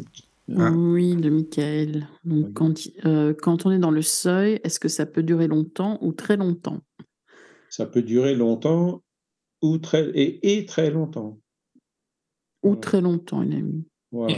Ah oui, d'accord. C'est bon, ça dépend de l'esprit. Hein. Ça dépend des circonstances aussi. Hein. Euh, très longtemps, euh, je ne sais pas si on l'a vu euh, la semaine dernière, mais il parle de milliers de siècles. Hein, pour qu'un esprit se décide à se réincarner. Quand vous regardez Missionnaire de la Lumière, il y a un moment, il parle de... alors ça, c'est quelque chose qu'on trouve que dans les livres de Chico, mais bon, la manière dont il l'explique, euh, il y a du sens. Hein il y a des, esprits, en fait, ils sont tellement dans le trouble qu'ils se transforment en une espèce de, comment ils appellent ça déjà? Comme une boule. Hein et, ovoïdes, voilà, dans une forme ovoïde. Ovoïde. Ils peuvent effectivement rester très très longtemps dans ce genre de, dans, ce genre de situation. Mais c'est vraiment l'esprit qui, qui, se ferme, qui se bloque, qui se révolte. Euh, hein, qui... André Louis, il était dans le seuil pendant un certain temps, et à un moment donné, ben, il n'en pouvait plus. Il a dit, mon Dieu, aidez-moi. Il a, Et en faisant ça, il a élevé ses pensées. Et c'est là où les esprits, ah ben voilà, ça y est, il est prêt. Hein. Mmh. Dès qu'il a élevé ses pensées, ils ont pu euh, le secourir et le sortir. Oui, c'est vrai. Et ça, ça dépend du libre arbitre de chacun. Il y en a, ils peuvent mettre euh, très très longtemps avant de. Quelqu'un qui est révolté contre Dieu, par exemple, euh, ça peut durer longtemps. Hein. Et ça, ça, dépend un peu de chaque esprit. Voilà. Mais disons que bon, c'est quand même ceux où ça dure très longtemps, c'est quand même un peu des, des, des situations généralement, le trouble ou le seuil, hein, ça dure, euh, comme on a dit, euh, quelques, quelques heures pour les esprits élevés, puis peut-être quelques jours ou voilà, quelques semaines pour les esprits euh, entre guillemets moyens, et puis peut-être quelques, quelques mois ou quelques années pour les situations un peu plus difficiles. Et Tout en sachant que la notion de temps est difficile à, comprendre aussi. C'est ça aussi. Exactement. C'est ça, oui. Alors, pas cool, oui, c'est vrai, c'est pas cool. Mais euh, donc, euh, essayons de travailler dès maintenant hein, pour comprendre ces choses-là et se dire bon, ben, quand j'ai une difficulté, même le jour où je passerai de l'autre côté, le, la meilleure ressource, ce sera la prière. Savoir qu'on a un ange gardien, qu'il y a d'autres esprits qui sont là pour nous aider, penser à les appeler, etc. Ce sont ce genre de réflexes qui vont nous aider à raccourcir cette période de, de seuil ou de trouble. Hein sachant que des fois, euh, dans le cas d'André Louis, hein, qui est quand même, euh, il s'est fait traiter de suicider de l'autre côté, hein, mmh, hein à cause de, des abus qu'il avait commis d'alcool, de tabac, de, syphilis ou autre, qui ont fait que ben il y avait du fluide vital, donc il, comment dire, ce processus naturel qui a fait que ben il aurait dû mourir euh, six ans plus tard, il est resté six ans dans le seuil, quoi, à peu près, quoi, en gros. Et, ça, c'est, comment dire, c'est des, c'est, je dirais pas que c'est incompressible, mais c'est des facteurs qui peuvent faire, euh, qui peuvent jouer justement le, le, le, fait de se suicider ou ça, euh, en général, l'effet, c'est de rallonger quand même pas mal. alors, on appelle ça seuil, on peut appeler ça la vallée des suicidés. C'est en fait les suicidés qui se retrouvent dans un lieu. Une histoire de vocabulaire après. Voilà. Est-ce qu'on sait à quel âge il est, il est mort, le docteur euh, bah, André Louis, quand il était sur Terre? Alors, je pense qu'il y a des choses, oui. Il y en a qui disent que c'était. Euh, ah, juste. ils ont retrouvé le nom du médecin, mais il m'échappe maintenant. Un médecin brésilien qui était connu. Oui, oui, qui était connu, c'est ça, mais on, sait pas si on doit euh, et, Bon, comment dire, il a dû mourir euh, dans la cinquantaine, quoi. D'accord. Alors qu'il aurait, il aurait vécu plus normalement, c'est ça, quoi. Oui. Et voilà, il aurait vécu une dizaine d'années de plus. Ouais. D'accord. Ah oui. donc c'était entre guillemets un suicide indirect. D'accord. enfin bon, si c'était aussi, euh, médecin, hein, c'était un médecin. Il fait de l'alcool, du tabac. Euh. connaissait les, les ah effets. Les dangers des, des maladies vénériennes. après, s'il a fait du bien autour de lui et tout en tant que médecin, c'est bien, quoi aussi. Voilà, et donc c'est ça qui lui a été, entre guillemets, il est toujours ça joué dans, voilà, ça joué sur, dans la balance, quoi. voilà, pour qu'il s'en sorte plus vite, quoi. Oui, oui, oui, voilà. D'accord. Et, tout ça, bon, ben voilà, ce sont des lois naturelles qui sont infiniment justes. Hein, c'est, euh, c'est, euh, comment dire, euh, c'est les décisions qu'il a prises dans sa vie qui ont fait que ça s'est passé comme ça pour lui. Mmh. Chacun selon ses œuvres. Voilà. Alors, on n'a pas tout à fait fini le chapitre, hein, mais par contre, ah. l'heure, elle avance. Hein. Donc, souvenir de l'existence corporelle, bon, effectivement, euh, il y, a le film qui se fait au moment où on se désincarne, hein, il y a des expérienceurs d'EMI ou mmh. parfois quand les, les, expériences aux frontières de la mort, comme on en a parlé tout au début, qui, où, les personnes voient comme le film, avec des, choses insignifiantes qu'ils avaient déjà oubliées, qui reviennent, etc. Et une fois dans le monde spirituel, ben c'est pareil. L'esprit, petit à petit, se souvient de, sa vie actuelle, de, de, sa dernière vie, et aussi des vies d'avant. Hein. Ça vient pas toujours immédiatement, mais au fur et à mesure, il a cette vue. Alors, par contre, qu'est-ce qu'on était il y a 100 vies quand on était encore sauvage dans les cavernes? Bon, ça, devient quand même insignifiant, quoi. Hein. c'est trop loin et puis ça n'a plus vraiment d'importance, quoi. Mais si vraiment on le voulait, on pourrait se souvenir. Et Emmanuel, par exemple, il dit bien dans les romans qu'il a écrits, là, il y a 2000 ans, hein, dans l'introduction du roman il y a 2000 ans, où il dit bah, qu'il a été obligé de, se projeter de faire un effort euh, pour, retourner euh, dans ces moments-là. Et, en faisant cet effort, en fait, c'est pratiquement comme s'il y était en tant que spectateur, tu vois. Et ça l'a énormément aidé euh, pour écrire le roman, l'histoire de sa vie à cette époque-là. D'accord. Ah oui, mais tu penses qu'on pourrait vraiment se projeter loin pour connaître des vies, des vies un peu, ouais. Dans, le cas d'Emmanuel, comme il voulait écrire un roman, bon, il y avait une bonne raison, donc euh, il l'a fait. D'accord. C'était quand même un esprit assez élevé. Oui, oui, c'est sûr. Oui. D'accord. Voilà, donc ça, ah c'est pour Les, les, souvenirs de, de l'existence corporelle. Hein. Oui. Après, bon, mmh. les choses matérielles, c'est vrai qu'on tout ce qui n'a plus qui n'est plus applicable dans le monde des esprits, on l'oublie assez vite. Hein. Sauf bien sûr pour les esprits qui sont attachés encore à la matière. Hein. Euh, Et puis le dernier euh, sous-chapitre, on va peut-être le, voir euh, rapidement en quelques minutes, c'est les funérailles. Est-ce que les esprits assistent à leur enterrement? Ah oui, ça aussi, oui. Bah, c'est intéressant, c'est vrai.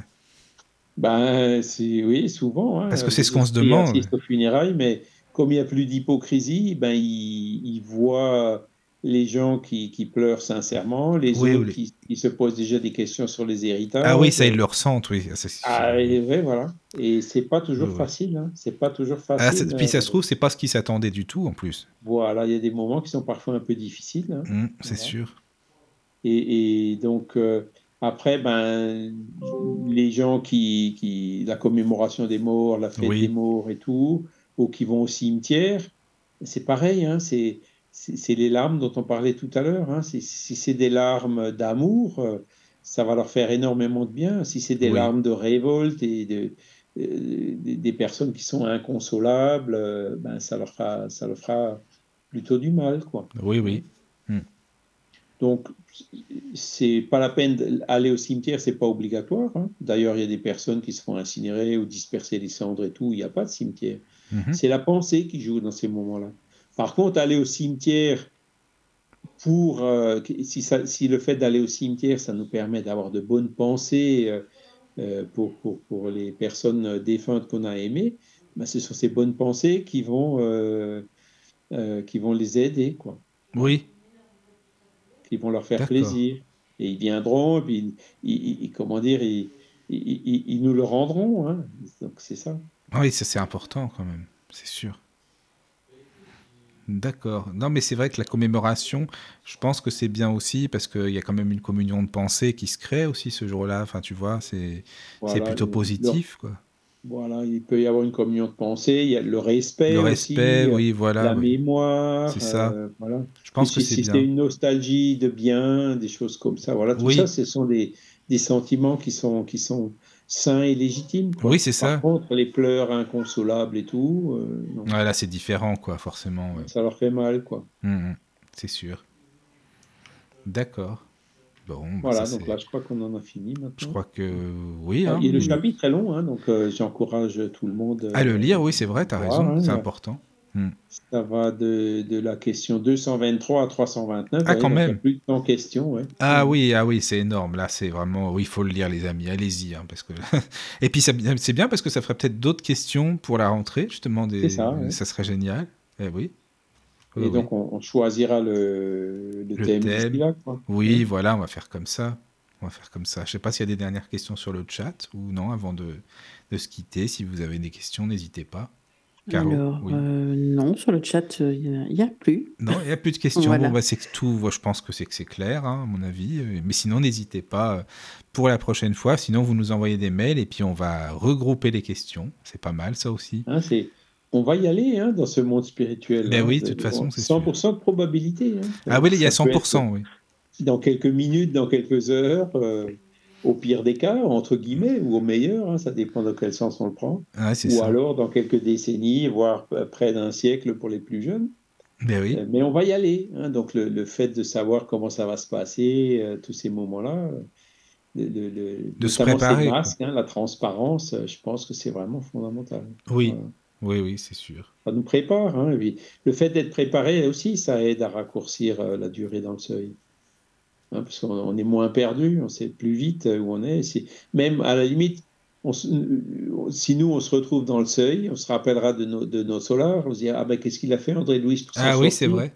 Il a appelé Dieu, ah ben je vais appeler Dieu. Hein, ça, le fait de savoir, ça nous aidera peut-être à y rester plus longtemps. Oui, oui, hein. je trouve que c'est bien, oui. Hmm, c'est vrai. D'accord. Ben, les amis, merci beaucoup pour l'émission. Charles, merci, encore, hein, vraiment. Merci à tous. Et puis, euh, bah, passez de bonnes vacances. voilà, à tous. Profitez bien, surtout. Et puis, ben, nous, on se retrouve en septembre pour la suite des émissions Spirit avec toi, Charles, si c'est toujours bon. Enfin, quand tu peux, hein, évidemment. tout à fait. En septembre, je serai peut-être un peu en vadrouille, mais. Oui, bah alors quand tu pourras, de toute façon. Oui, oui, oui, on se, on se tient au mhm. courant. C'est bon. Bah, merci beaucoup. Et puis, euh, à très bientôt. Merci. Bonnes vacances. Voilà. Merci, au revoir. Bienvenue sur la radio du Lotus avec Caroline et Michael. La radio du Lotus, on l'écoute partout dans le monde.